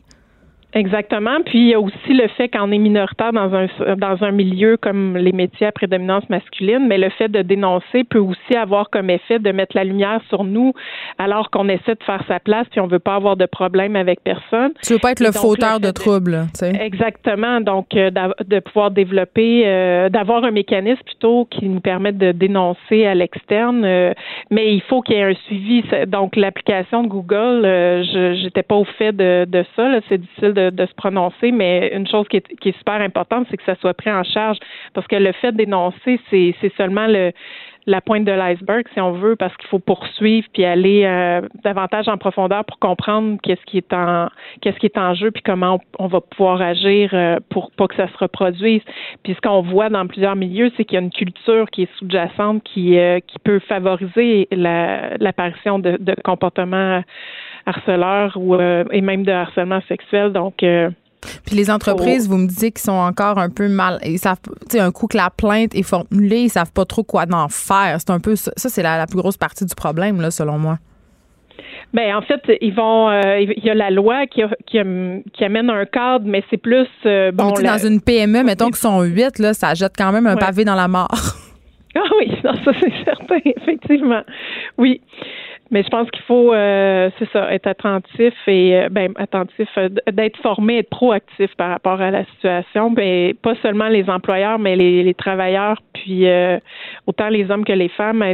Ben, la formation, puis même, je pense que c'est un des constats de la recherche, doit doit être fait, mais la, on voit que la, la, formation traditionnelle sur le harcèlement, c'est pas suffisant. On peut pas seulement nommer qu'est-ce que le harcèlement, quelles sont les différentes formes de harcèlement. Il faut aller plus en profondeur euh, pour intervenir avant justement que, que ça devienne du harcèlement. Merci Jessica Riel de nous avoir parlé euh, de ce dossier-là du harcèlement au travail versus cette étude fort préoccupante. Mais quand même, on apprend que le mouvement MeToo a fait des choses positives quant à la culture d'entreprise. Vous êtes professeur agrégé pardon, en santé et sécurité du travail et en ergonomie à l'Université du Québec en Outaouais. Euh, je le disais tantôt, euh, la culture dans différents milieux, puis je pense que Mme Riel le soulignait quand même assez bien, surtout dans des milieux masculins, mais dans d'autres milieux aussi, euh, a été remise en cause par le MeToo. Il y a des choses qui étaient qui passaient avant comme du beurre dans le poêle qui maintenant passent moins bien. Et ça, c'est une très bonne chose. Puis je veux juste, je veux, juste redire euh, le, le, harcèlement en milieu de travail, ce n'est pas seulement l'apanage des hommes. Ça veut dire que c'est pas seulement des hommes qui harcèlent les femmes. Il y a des femmes aussi qui peuvent être harcelantes, qui peuvent être harcelantes de différentes façons. C'est pas nécessairement du harcèlement sexuel, mais il y a des femmes qui abusent de leur pouvoir, euh, qui se servent de leur position pour diminuer, faire du harcèlement psychologique.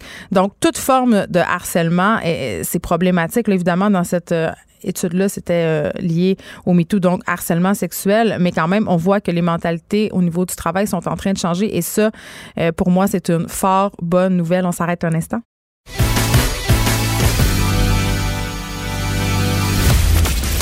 Elle ne tourne jamais sa langue cette fois avant de parler. Geneviève Peterson, féministe assumée.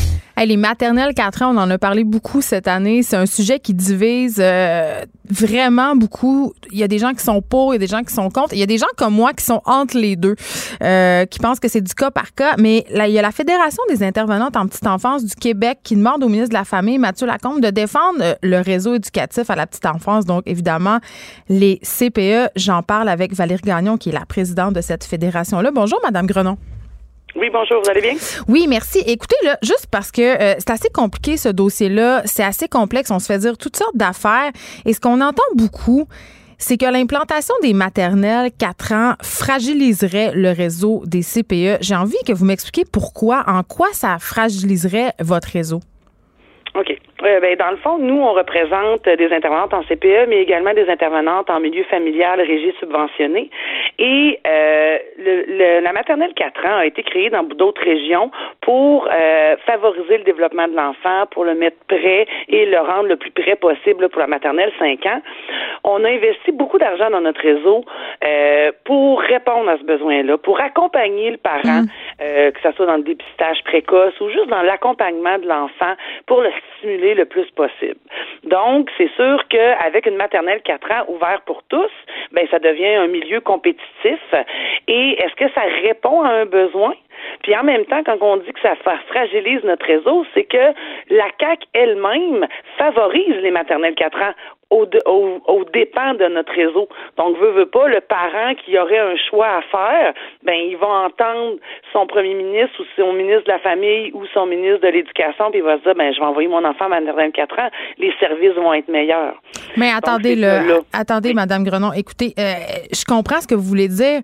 Sauf que que ça soit dans une maternelle 4 ans, puis là je me fais l'avocat du diable, ou dans un CPE, le parent, il va faire le choix qui, qui s'offre à lui de façon plus facile. Gardez-le moi, là, j'ai été sur toutes les listes d'attente. J'en ai trois des enfants pour avoir une place en CPE. J'en ai jamais eu. J'en ai jamais eu. Il fallait que je paye ou il fallait que j'envoie mon enfant dans un milieu familial. Fait que c'est clair que quand moi, dans mon école de quartier, j'ai appris qu'il y avait une maternelle 4 ans, je me suis garochée parce que l'important, à la fin de la journée, pardonnez mon anglicisme, c'est que l'enfant ait accès justement à une offre qui est intéressante pour son développement. Ben tout à fait. Moi, je peux vous dire une chose, c'est que c'est un choix de société qu'on s'était donné en 97 d'investir dans la petite enfance, parce que lors de la création des places à 5 dollars, ça a permis à plus de 70 000 femmes de retourner sur le marché du travail. Depuis ce temps-là, on a investi comme société, comme choix de société, on s'était donné d'investir dans le réseau, d'améliorer les formations des intervenantes, de s'assurer d'un programme éducatif de qualité. On a même, avec la loi 143, euh, mis l'obligation là d'observer la qualité des critères euh, fixes, que ce soit le dossier de l'enfant ou euh, l'application de, domaines prescrits dans le programme éducatif. Donc, ce que je dis, c'est que oui, l'enfant va être bien, peu importe le réseau.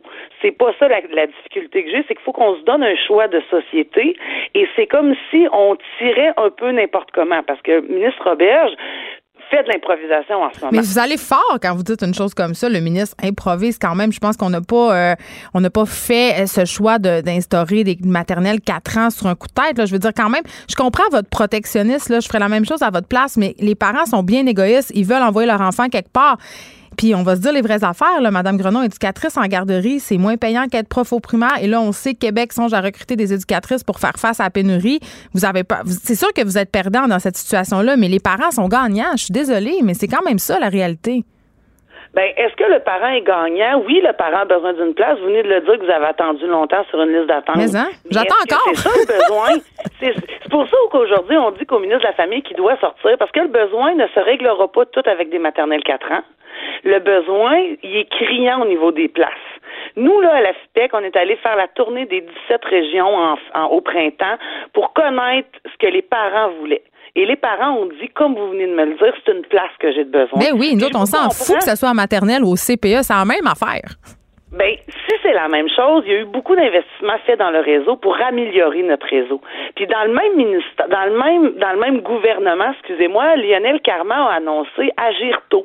Parce qu'on doit agir dès 18 mois pour être sûr de, de déceler des problématiques, de soutenir le parent. Ben, c'est pas à 4 ans qu'on décèle ça, c'est à 18 mois.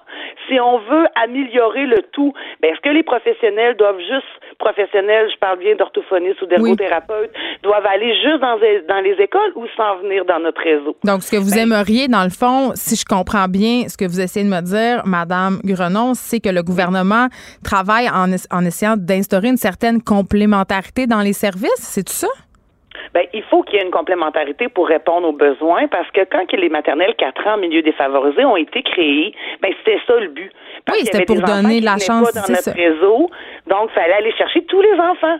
Parce que si on met à cœur le besoin des enfants, ben c'est au-delà du 4 ans qu'il faut investir, c'est avoir une place pour tous les enfants, améliorer le réseau. Hey, on a 40 000 enfants qui sont en ce moment en attente d'une place, puis il n'y a pas de place, mais on met tous nos œufs dans le même panier, puis on se dit, ben on va s'en aller avec les 4 ans, ça va régler le problème. Mais ça ne réglera pas le problème de fond. Ben, c'est une partie du problème. Puis là, évidemment, on parlera pas de la pénurie de main-d'œuvre parce que dans ma tête, c'est un peu déshabiller Paul pour habiller Jacques. Mais je veux qu'on se parle parce que là, ça, les, les coûts qui ont explosé. Bon, là, on apprenait euh, qu'une classe de maternelle 4 ans, ça va coûter 800 000 à l'État. Donc, à moi, à vous, euh, c'est bien loin des 120 000 qu'avait promis la CAQ au départ en campagne électorale. Mais j'ai envie de vous me parler des coûts du, du système de CPE, là, parce que est-ce que c'est cher aussi, là, instaurer des CPE? Ça ne coûte pas 3 piastres, là.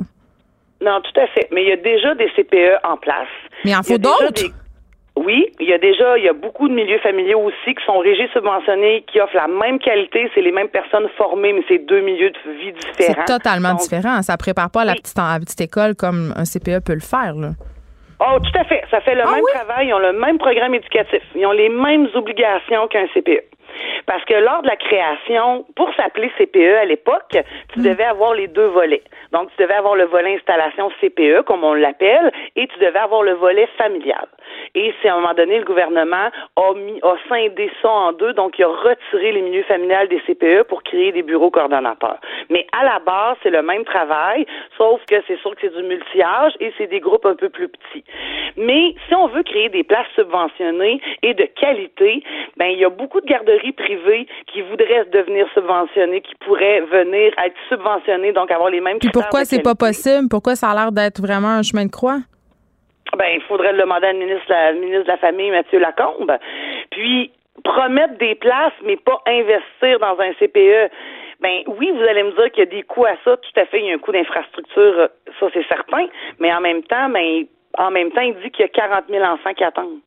Et les écoles, ben, ils sont pas toutes prêtes à accueillir tous ces enfants-là. Puis on le sait que ça répond pas à un besoin. Ils sont pas capables de remplir les classes en ce moment. Mais en fait, ce que les parents veulent, c'est avoir un endroit pour mettre leur enfant le jour pendant qu'ils travaillent, euh, un endroit qui a de l'allure. Et ça, ça a l'air d'être un peu difficile pour bon nombre de parents auxquels je parle. Merci Valérie Grenon euh, de nous avoir euh, éduqués sur ce dossier. Vous êtes présidente de la Fédération des intervenantes en petite enfance du Québec.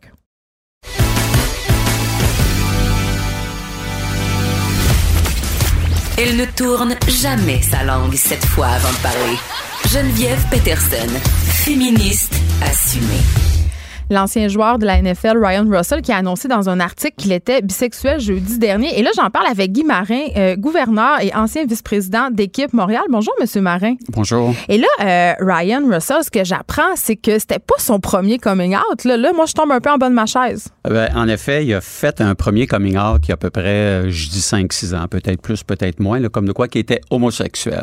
OK, Dans- parce que là, c'est un coming out de bisexuel. Ouais, mais c'est sûr que suite à ça, on dirait que ça a comme euh, ça, ça- ça- l'annonce a eu comme l'effet d'un choc là, dans, dans la Ligue nationale de football. Ouais. Euh, ça a plus ou moins fonctionné. Euh, il a fait une tentative avec les Alouettes de Montréal pour venir dans la Ligue euh, canadienne de football. Ça n'a pas fonctionné non plus. Puis après ça, on n'a pas vraiment entendu parler. Puis d'après ce que j'ai lu dans l'article, il jouait un peu avec euh, les Cowboys de Dallas. Là. Euh, peut-être Ben, il souhaite faire un retour dans la NFL, mais, mais quand même, c'est un peu particulier. Deux affaires là-dedans. Première, euh, on fait un coming out, on dit qu'on est homosexuel, ça se passe pas si bien que ça.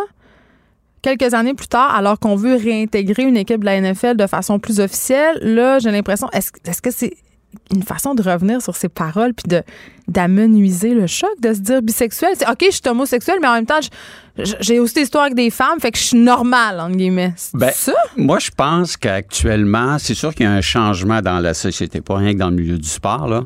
Euh, la bisexualité est de plus en plus acceptée. Ça a commencé beaucoup avec les femmes, et là, les hommes hétéros embarquent un peu plus là-dedans. Ils acceptent. Moins de stigma. Ils, ils acceptent de dire qu'ils sont bisexuels. Fait comme ça, c'est moins euh, confrontant de dire que je suis homosexuel ou gay, là, peu importe. Là, Euh, là ça, dit à l'autre, ben là, je suis plus aux femmes. Puis là, c'est sûr que c'est pour l'homme hétéro euh, de voir son ami que tout d'un coup, il est gay, là, wow, euh, c'est quoi cette affaire-là? Là? On Mais- est vraiment encore là-dedans? Le Ben, terreau qui se sent menacé, là, ben, il va me regarder dans les Non, pour pas qu'il se sent men- non, moi je pense pas qu'il se sent menacé, mais pour lui c'est un choc.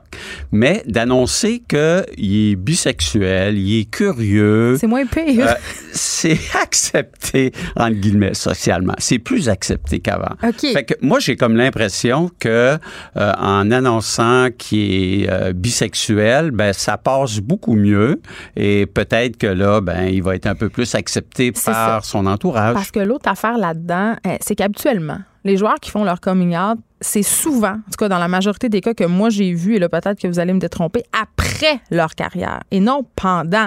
C'est rare ça. de voir quelqu'un faire ça quand il évolue au sein d'une équipe sportive activement. Oui, moi, c'est sûr que je lève mon chapeau d'avoir fait son premier coming out et de le faire à nouveau comme euh, bisexuel. Bon, je me dis, si d'autres peuvent embarquer à ce niveau-là, ça va être moins confrontant pour eux.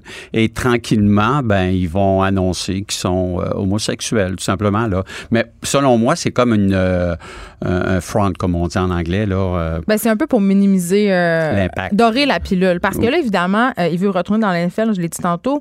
Est-ce que ça peut lui nuire? D'avoir fait ce coming out-là parce qu'on sait les équipes de la Ligue, et ça, c'est pas juste dans la NFL, là, ils aiment pas les distractions. Ça veut dire, Mhm. ils aiment pas que la chaleur, si on veut, soit sur une seule personne. Ils, ont, ils veulent pas la- le, contenu médiatique qui va avec l'attention. là. On peut penser que ça peut rebuter certaines équipes là, d'avoir des coming out comme ça. Ben, C'est sûr que là, il ressort quelque chose qui avait déjà comme enterré parce qu'on entendait plus ou moins parler de son coming out qu'il a déjà fait euh, auparavant. ben oui. Là, il ressort quelque chose, mais quelque chose qui est moins euh, On confrontant. Oui. Il est moins confrontant pour les autres. Est-ce que ça va être plus accepté? Si oui, tant mieux, parce que, bon, euh, les autres vont peut-être voir aussi l'impact que ça donne en disant, ah, ben, je vais peut-être plutôt dire, je suis bisexuel, ça va mieux passer. Fait que si on me voit avec un gars, ben, tu sais, ça, ça On passe- se posera pas trop de questions. c'est ça, parce que bon, il est bisexuel, là. Il y a une passe avec un homme. Et peut-être va, il va revenir avec les femmes. Ça fait que ça va être plus accepté. On peut pas passer à côté de la différence de culture parce que là, cette histoire-là, ça se passe aux États-Unis. Euh, évidemment, euh, il y a des États qui sont beaucoup plus conservateurs. Les Cowboys de Dallas, bon, c'est dans le Ouais. sud et tout.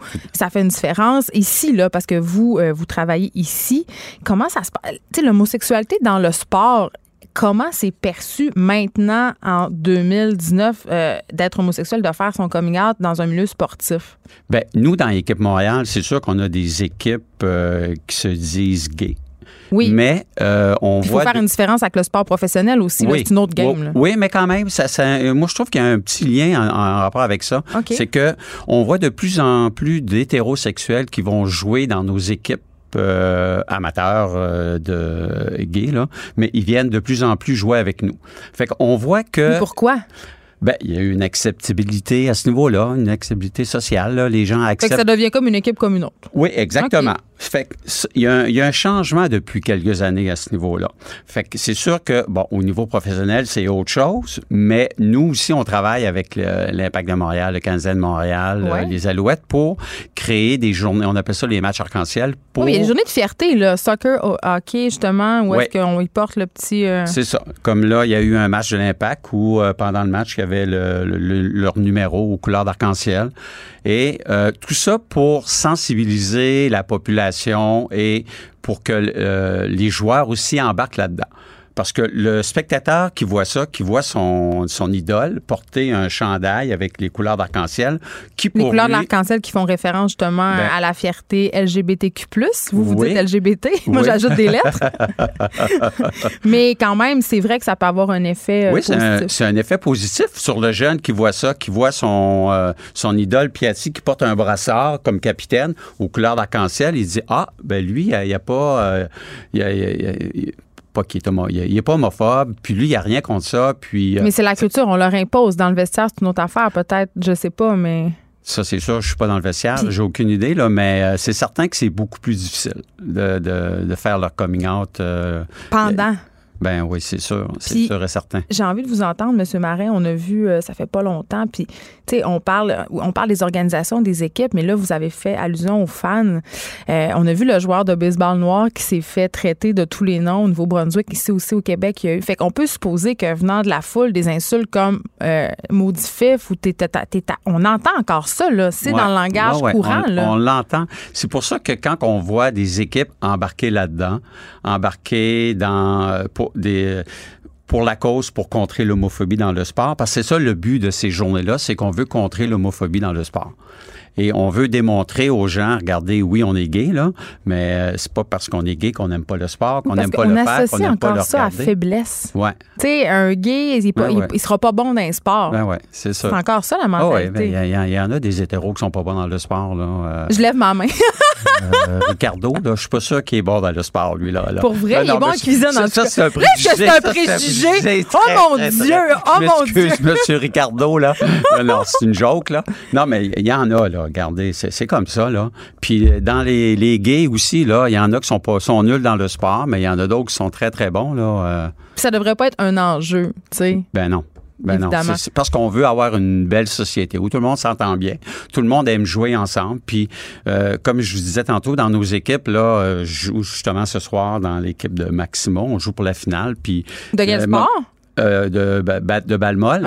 Et on, euh, mon- équipe est pas mal euh, très hétéro, là. Puis, euh, c'est comme ça, là. Ben, le sport, c'est Mais- une façon de réguler le social, donc ça doit représenter la société. Donc, évidemment, il doit y avoir euh, différents types de personnes qui sont Ouais. représentées et ça, c'est une bonne chose. Merci, Monsieur Ben. Guy Marin, de m'avoir appris que c'était le, le deuxième coming out de, de ce, de ce joueur de la NFL.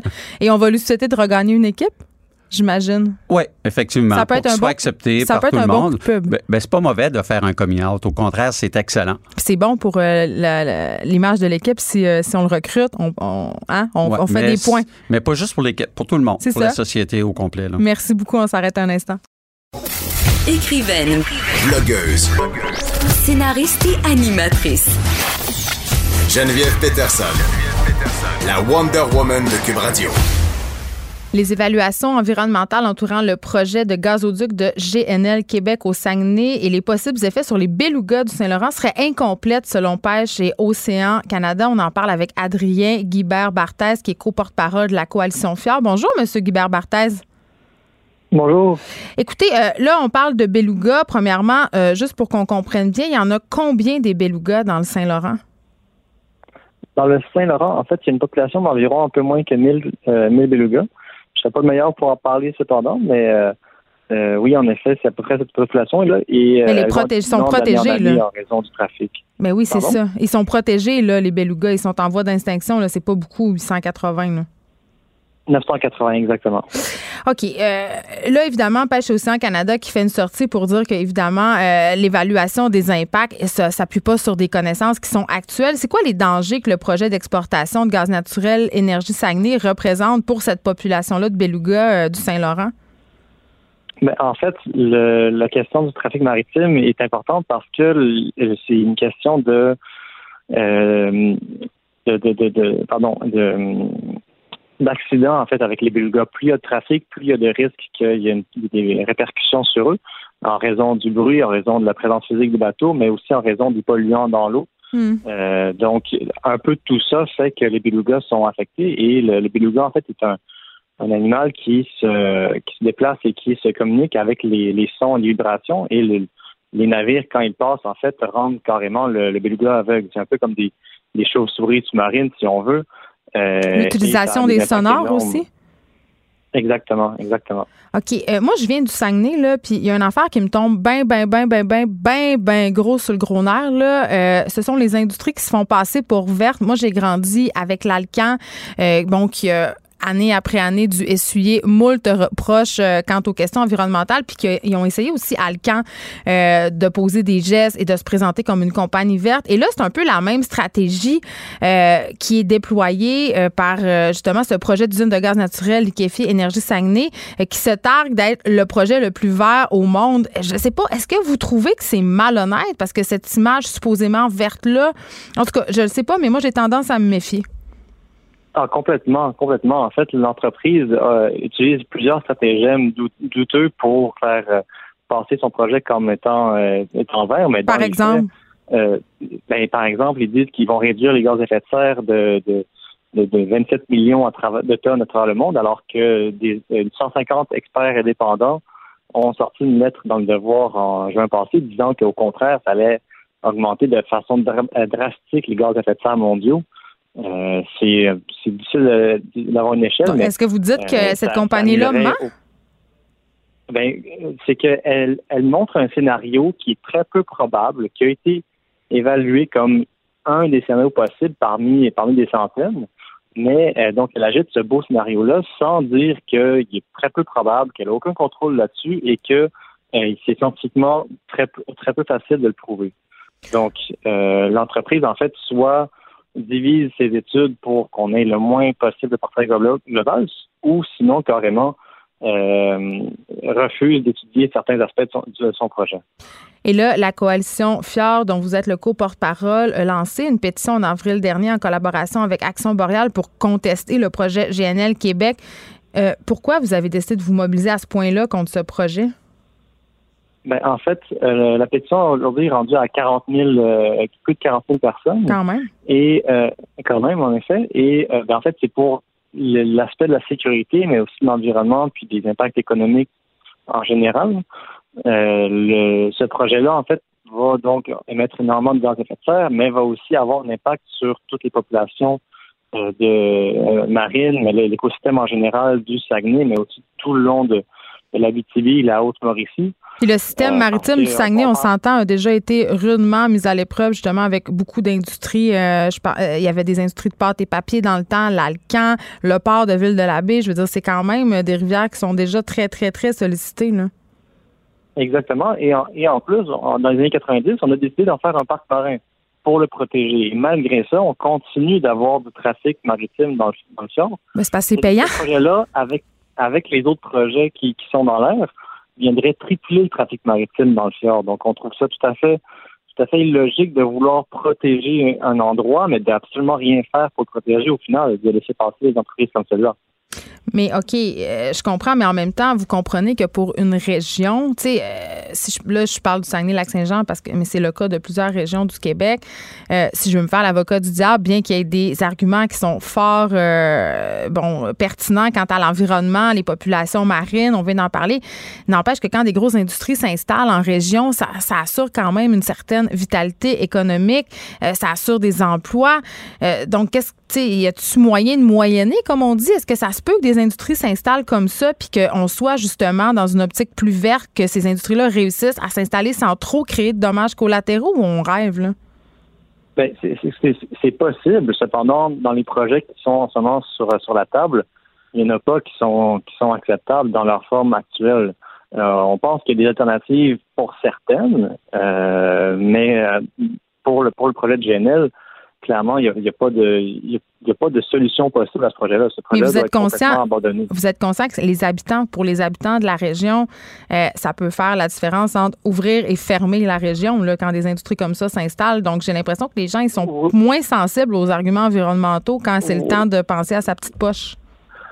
Ben oui non. J'aurais de la difficulté à dire que si ce projet-là n'arrive pas, que, que la région va fermer. Euh, on, dans la région, on est quand même fiers de, de, la situation puis de, de, notre région. Donc, on, on, se bat pour elle. Puis, euh, il y a d'autres économies qui sont possibles. On pense entre autres à, euh, par exemple, la, biomasse forestière qui permettrait de réduire les gaz à effet de serre et aider les entreprises forestières de, de la région euh, pour, euh, pour avoir plus d'économies, plus d'emplois, plus d'argent. Après, de manière générale, ben, il faudrait faire le calcul réel et concret et indépendant de ces entreprises-là, comme par exemple euh, l'entreprise Métaux BlackRock, qui est une projet minière et de fonderie dans la région, va recevoir 250 millions de subventions, un congé de taxes pendant 10 ans, et en plus, ces actionnaires sont basés dans les paradis fiscaux. Donc, c'est quoi l'intérêt économique d'avoir ces entreprises-là? Ben, je vais vous le nommer, moi, l'intérêt économique, M. Guibert Barthès, c'est faire travailler des milliers et des milliers de gens, des salaires qui sont souvent mirobolants. Si on pense, entre autres, à l'Alcan, euh, des gens qui travaillent, qui font 80, 90 000 par année à l'usine. Je veux dire, les gens, ils veulent ça, ils, veulent, ils en veulent du développement économique pour la région, c'est clair, là. Donc, c'est pour ça que je dis que, tu sais, on, personne, tout le monde est perdant dans cette situation-là. Ben, euh, oui non, parce que euh, on n'est on est, on vraiment pas contre le développement économique. On, veut qu'il y ait du développement économique, mais on veut qu'il y ait un développement économique sensé, logique et qui soit concerté aussi. Euh, il y a d'autres types d'emplois que ces entreprises-là. On, on, veut, les entreprises qui sont déjà en région, on ne veut pas les fermer demain. C'est pas, pas, pas mais quand même, Rio Tinto, c'est un des plus grands pollueurs au monde. Ben, en, effet, mais ils ont un projet actuellement, euh, le projet Alicis, qui permettrait de réduire considérablement le, leur gaz d'effet de serre. Donc, on pense qu'on peut, on peut très bien travailler avec les entreprises déjà existantes euh, sans, faire le, un changement brusque. Mais pour les nouvelles qui veulent s'implanter, ben, ils ont besoin d'avoir de, bons arguments économiques et environnementaux pour qu'on on vous permette de continuer de polluer autant que qu'est-ce que vous voulez faire? Vous avez parlé tantôt, euh, M. Guibert Barthez, euh, évidemment, de mesures facilitantes de la part du gouvernement, c'est-à-dire des congés de taxes. Dans le cas de Rio Tinto, on a un accès à une eau potable de façon complètement gratuite. Euh, on a beaucoup évoqué d'instaurer un système de taxes ou, je veux dire, de d'inciter les compagnies en faisant des, euh, en leur donnant de l'argent parce qu'ils instaureraient des mesures écologiques. Je veux dire, on peut pas juste leur faciliter la vie justement en les exemptant de certaines mesures fiscales. On devrait aussi de l'autre côté euh, peut-être les obliger à être plus vertes euh, en les pénalisant de façon financière parce que c'est le seul langage qu'ils comprennent. Ben, en fait, je, pense que j'ai l'impression que c'est l'idée de la, de la taxe carbone au, niveau fédéral. Oui, mais ça prendrait plus que ça. Possiblement. Euh, c'est sûr que en ce moment, euh, faut pas, faut pas se fermer les yeux. On, a pris des, objectifs de réduction de gaz à effet de serre au Canada puis à travers le monde et actuellement on n'y répond pas du tout. Donc oui, on est très loin de l'objectif, très très loin. Très très très très loin. Euh, c'est catastrophique. Euh, c'est pour ça qu'on parle d'urgence climatique, donc vraiment l'emphase sur l'urgence. mais mais que faire de plus? Là Ben ça prend plus de législation, en effet, ou plus de contraintes probablement sur les entreprises. Mais quand même, votre pétition a ramassé 40 000 signatures, donc vous l'avez, euh, vous avez le support de la population. Donc c'est quand même, euh, c'est quand même un bon signe. C'est des évidemment des sujets qui nous touchent de plus en plus, surtout les jeunes générations. Merci Adrien Guibert Barthès, porte-parole de la coalition Fort, de nous avoir euh, parlé de tout ça. Évidemment, euh, je veux pas faire d'agisme quand je dis quelque chose comme ça, là, que ça préoccupe de plus en plus euh, les gens, mais les jeunes générations en particulier. Mais on le voit euh, quand même à chaque fois qu'on parle de crise climatique, à chaque fois qu'on parle de mesures concrètes pour protéger soit des populations, des communautés ou justement l'environnement contre des multinationales. C'est toujours cet argument-là qu'on puis je le comprends, cet argument-là, de dire oui, mais ça fait vivre des régions, il y a des, il y a des gens qui vont travailler.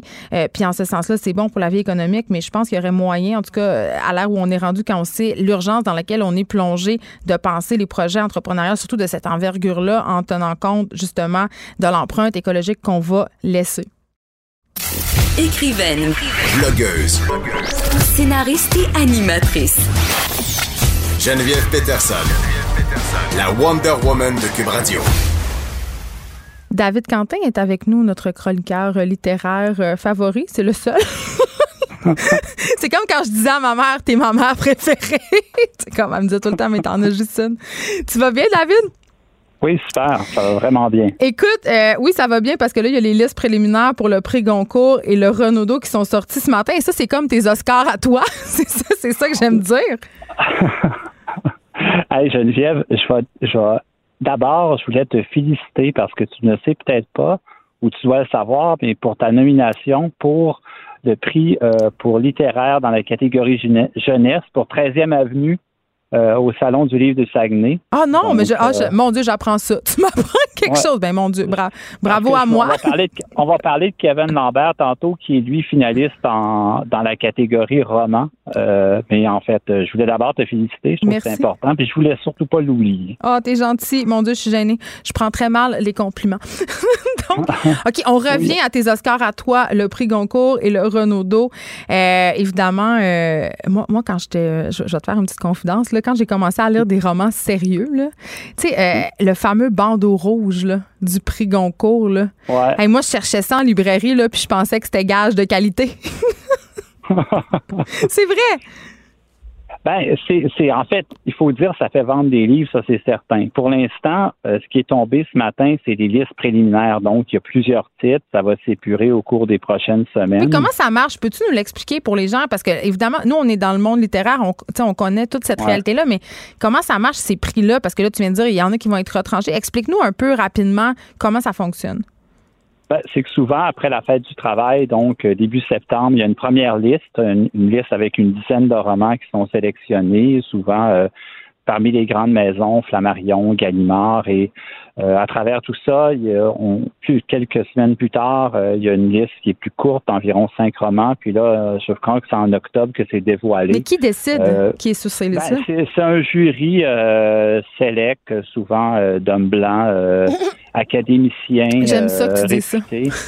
Et puis, donc, ce qui fait que c'est rare que des femmes l'emportent, même s'ils sont souvent nominés, ce qui est très dommage parce que ces prix-là, souvent, sont donnés ben, des, des bons livres, mais des fois des livres un peu. Euh, ça dépend des années. Il y, a, des années qui sont meilleures que d'autres. Et moi, je, suis très mauvais pour te prédire qui va gagner d'une année à l'autre. Euh. et des fois, je trouve qu'il y a des finalistes qui sont là un petit peu pour bien paraître, mais qu'on sait qu'ils ne l'emporteront pas. D'ailleurs, l'an dernier, euh, Pauline Delabroix. Ils font des choix politiques, c'est ça que tu veux me dire? Ouais, souvent, c'est des, on, passe d'une maison à l'autre. Une année, c'est Flammarion, l'autre, c'est Gallimard. pour que tout le monde soit content. Ben, ouais, un peu. C'est bien, mais au, final, je trouve pas que c'est les œuvres qui ressortent le plus dans une rentrée littéraire, mais oui, ça fait vendre des livres et ça fait énormément de publicité autour de ce livre-là. Donc, euh, tu restes jusqu'à dire? On suit ça quand même. Ben, OK. Fait que là, qu'est-ce qui se passe? là? Peux-tu nous faire un petit, euh, un petit topo euh, sur qui, qui sont les auteurs principaux en liste, ceux vers qui tu tournerais? Bon, tu dis que tu peux pas prédire, mais quand même, il doit y avoir des gens à qui tu t'attendais là-dedans. là dedans ben, Goncourt, euh, il y a évidemment des gros noms comme euh, Jean-Paul Dubois chez, à l'Olivier, euh, Hélène Gauthier qui a fait un nouveau livre chez Actes Sud. Moi, c'est des livres que j'ai pas encore lus parce que j'ai, je vais recevoir dans les prochaines semaines, dont je vais sûrement parler. il faut souligner aussi que le ghetto intérieur de Santiago Amigorena, qui publie chez Poel, est à la fois nominé pour le Goncourt et le Renaudot, donc c'est, c'est pas rien. Donc, c'est, c'est des belles nominations. Et on, verra euh, de toute façon. Euh, Karen Tuel aussi, euh, qui, qui, va sortir un livre quand même qui va beaucoup faire parler au cours des prochaines semaines autour de l'histoire de viol d'un adolescent, tout ça. Donc, mais on ne sait jamais, c'est toujours dernière minute et malgré toutes les prédictions, l'an dernier, c'est un livre qui est paru chez Actes Sud et personne n'aurait pu prédire en septembre que c'est ce livre qui, l'aurait remporté au final. Bon, là, tu dis euh, évidemment euh, que tu pourrais pas prédire que tu es très mauvais, mais quand même, jouons le jeu parce que vu que tu es là chaque semaine, je vais pouvoir te challenger puis savoir si tu vas avoir raison.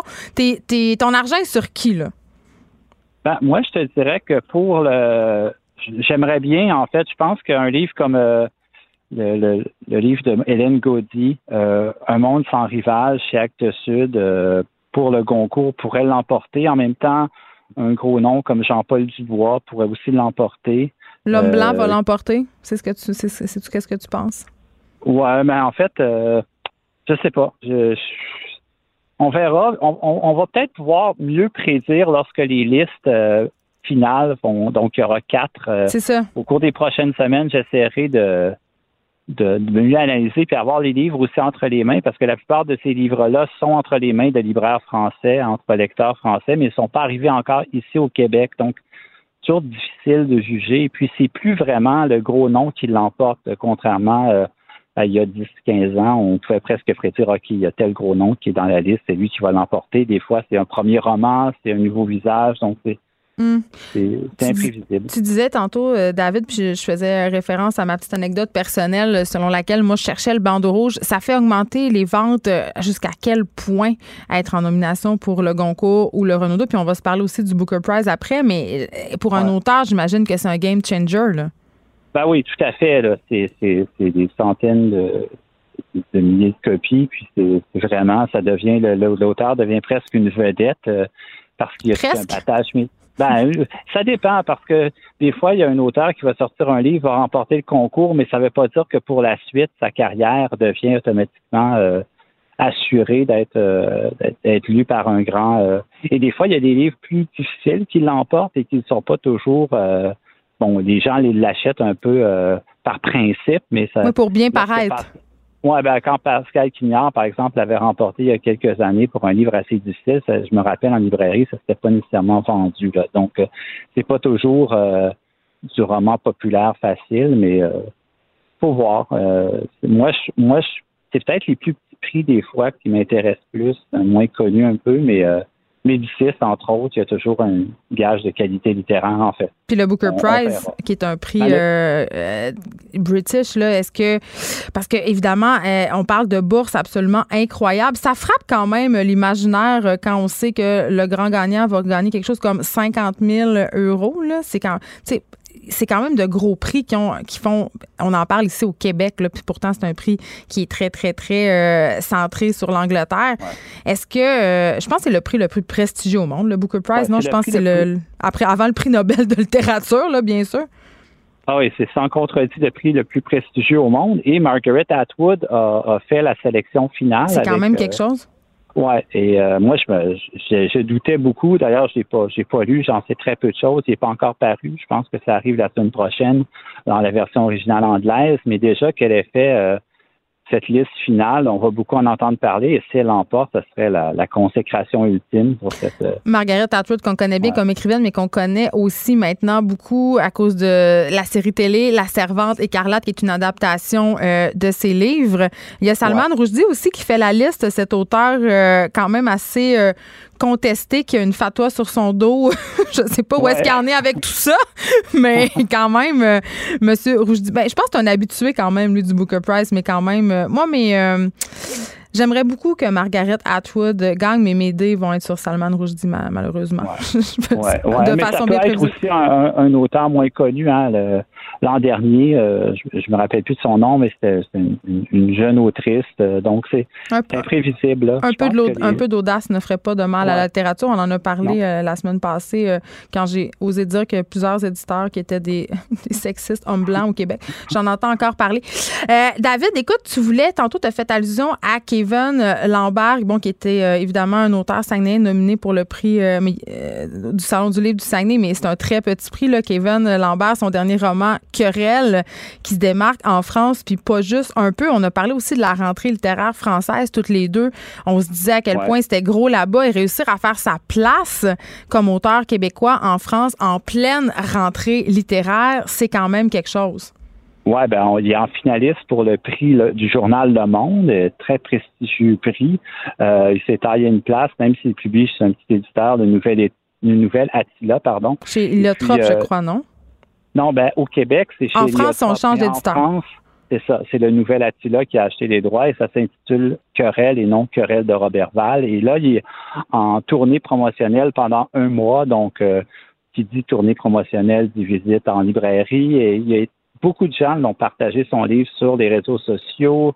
Euh, les libraires le défendent quand même beaucoup là-bas. Donc, moi, je te dirais que c'est le, le plus gros succès pour un auteur québécois, à tout le moins depuis le poids de la neige de Christian Guy qui avait quand même bien marché là-bas. Et puis, ça tombe euh, drôlement parce que le 19 septembre, euh, Seuil va ressortir putain de Nelly Arcan dans une nouvelle version, dix ans après sa, disparition tragique. oui, qui était une auteure qui avait connu un certain succès en France, mais pour des raisons plus ou moins douteuses. Ça, c'est ça, c'est la, chose qu'on dit moins. Là. Euh, elle a beaucoup euh, faisait parler d'elle beaucoup là-bas, puis c'est aussi d'ailleurs euh, pour son apparence physique, puis aussi à cause du sujet de son livre. D'ailleurs, elle avait été prise à partie sur le plateau de Thierry Ardisson. On lui avait reproché son accent. Je sais pas si tu te rappelles de tout ça. Est-ce que ça a changé maintenant? Parce que Kevin en ce moment, il fait une tournée médiatique asiatique. on a-tu un rapport moins colonialiste, si on veut, avec l'écrivain québécois qu'on pouvait en entretenir un auparavant en France? Ben, je pense que oui. Puis lorsque tu vois des comme des Xavier Dolan au cinéma ou euh, d'autres artistes qui oui, ça contribue. Ça contribue aussi à changer l'image du Québec. Puis dans le cas de, du livre de, de Kevin, ben, il y a toute la côté quand même euh, l'homosexualité, le côté sexe, un peu trash, la grève, tout ça, c'est des sujets qui sont. Ça parle au français? ouais, tu sais, ça, ça ça fait comme vraiment, ça a un impact, je te dirais. Ça va être leur germinal. Oui, je suis très content que ça, ça décolle bien pour lui en France parce qu'il le mérite. Il a un beau succès au Québec et on va voir où il va se rendre. Mais, euh, David, on, va se dire les vraies affaires. Là. Le star système littéraire français, c'est incomparable avec le milieu littéraire québécois. Pour un auteur euh, québécois, avoir un succès d'estime et un succès populaire et des ventes en France, euh, c'est complètement une autre chose. on parle d'autres sphères, un économique, euh, deux de prestige. Je veux dire, c'est, c'est, puis là, je veux rien enlever au milieu littéraire québécois, mais c'est un plus petit marché. C'est juste un ben, plus petit marché. C'est le marché, c'est sûr. c'est, le marché, puis c'est aussi le, public là-bas qui. Mais le livre, la euh, place du livre est différente dans la culture française aussi. Là, ici, les livres, je veux dire, on le sait, les livres sont en péril, les gens les peu. Euh, tu sais, quand les intellectuels n'ont pas non plus le même, la même, le même aura sur la place publique, euh, c'est rare que tu vas voir des écrivains ici faire des talk shows, alors qu'en France, c'est monnaie courante, c'est chaque semaine, ils sont à leur enquête, ils sont partout, là. Absolument. Puis, tu vois, même Mathieu Lindon a fait un papier sur son livre dans Libération. Ça, c'est très, très prestigieux. Ben, exactement. ça fait vendre des livres. Donc, on va lui souhaiter la meilleure des chances. Kevin Lambert, euh, que j'aime beaucoup, qui est un auteur. Euh, si vous avez jamais lu euh, tu aimeras ce que tu as tué, c'est son premier roman. Euh, ça parle de Chicoutimi, mais au-delà de ça, je pense que c'est, euh, je, dirais plus une jeune plume parce que là, je pense qu'il a vraiment fait ses preuves, mais quand même, euh, c'est un auteur qui, selon moi, va avoir une carrière prolifique et qui écrit très, très bien. Allez lire ça. c'est super accessible. c'est des enjeux. Tu l'as dit tantôt, là, on parle de grève. dans Querelle de Robert Val, le titre ici, il y a des, évidemment, ça porte sur l'homosexualité. Ça, c'est, c'est c'est assez divertissant quand même. Euh, parlons Catherine Mavrikakis, une autre auteure chouchou des Québécois. Cette fois-là, euh, elle publie un livre chez Eliotrop. Oui, l'annexe, en fait. Puis euh, pour faire le lien avec Kevin, tu sais, jusqu'à maintenant, au cours des dernières semaines, je t'ai beaucoup présenté des nouveaux visages, des nouvelles voix de la littérature. Puis... Oui, mais là, Catherine, euh, c'est une non, mais ça, cette semaine, cette semaine, je voulais justement aller en direction opposée, de présenter deux écrivaines qui sont là depuis plus de 20 ans, une québécoise, Catherine Mavrikakis, et ensuite on parlera rapidement de Marie Dariussec. On a plein de temps. oui, ben, tu sais, Catherine, Catherine Mavrikakis, il faut le dire, euh, si ce n'était pas d'elle, euh, elle a une influence directe sur Kevin Lambert, sur des, des oui, il dit que c'est son mentor. Oui, Marie-Ève Thuot, Clara Dupuis-Morancy, c'est tous des gens, des, des, jeunes plumes qui ont été mentorés ou influencés directement ou indirectement par euh, Catherine Mavrikakis. Il faut préciser, il faut préciser, David, que Catherine Mavrikakis, elle est professeure, donc elle enseignait à plusieurs de ces jeunes auteurs-là aussi. Là. Absolument, à l'Université de Montréal. Et euh, moi, je me rappelle, en, 99, elle a fait paraître un premier livre qui s'appelle Deuil, cannibale et mélancolique. J'avais lu ça, puis ça m'avait littéralement donné la piqûre pour la littérature québécoise, la fiction. Je m'étais dit, waouh, ça peut être ça, un livre québécois. Puis à l'époque, euh, c'était assez tranquille et ce livre-là était venu bousculer pas mal de choses. Et euh, moi, c'était le ciel de Bay City qui m'avait révélé à Catherine Mavrikakis. Absolument. Donc là, elle sort un, nouveau roman qui s'appelle L'Annexe. Euh, on, va, on va y venir. Et, ce livre-là, euh, moi, ce que j'aime, c'est dans chacun de ses livres, elle essaie de se réinventer, de sortir un peu de, de ce qu'on peut s'attendre d'elle. Et là, c'est un livre dans lequel qui met en scène une espionne, une espionne euh, un peu en, fin de carrière qui, qui, a commis une tueuse, qui a commis des meurtres. Et l'histoire tourne autour du fait qu'elle, à chaque, chaque année, l'endroit où elle se retrouve un peu pour se ressusciter, se ressourcer, curieusement. C'est dans cette annexe où euh, Anne Frank et sa famille, c'est euh, devenu un musée, euh, le musée Anne Frank, où est-ce que sa famille s'était cachée un peu de la, la, traque nazie, l'horreur pendant la Deuxième Guerre mondiale. Donc, mm-hmm. c'est une façon de, de rendre hommage à, à tout l'univers d'Anne Frank, mais aussi à la littérature, parce que plus tard dans le livre, elle va rencontrer un homme et elle va se mettre à parler de son rapport à la littérature. Et puis là, je te vois venir, c'est est-ce que c'est intellectuel, c'est pas accessible pour les gens qui connaissent pas, c'est Marguerite Duras ou euh, ou Virginia Woolf? Non, au contraire, je trouve que le, la grande force de Catherine Mavrikakis, c'est de nous amener dans son univers, mais avec un style, avec une écriture qui est, qui est forte, qui est, qui est addictive, qui est intelligente aussi.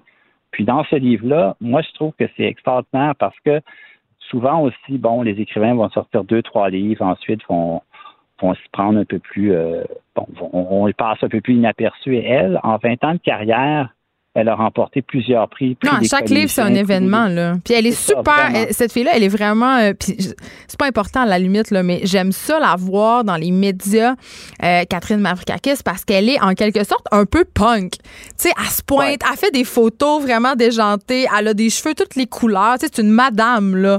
Mais elle est vraiment funky. Et moi, je trouve que ça fait du bien de faire ça. Ça nous, ça nous décoince un peu de cette image de vieille écrivaine qui prend le thé avec ses chats. J'aime ça. Ah non, mais c'est oui, c'est dans la lignée un petit peu en France de Virginie Despentes, de Christine oui. Angot. Euh, tu sais, elle se réclame un peu de cette famille d'écrivaines-là. Qui donne dans l'autofiction, c'est très différent parce que Catherine Marfukakis, ça fait pas de l'autofiction tellement. En tout cas, c'est pas, elle se revendique pas autant euh, que ces filles-là de ce courant-là. Mais c'est vrai que le papa.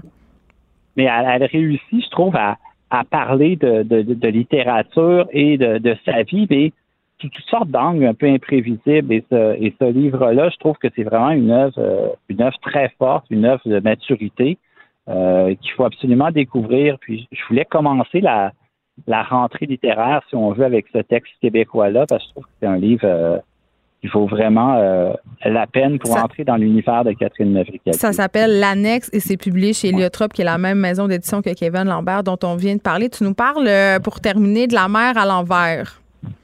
Ouais, La mère MER et non pas la Ouais, mère ouais. euh, maman. Là.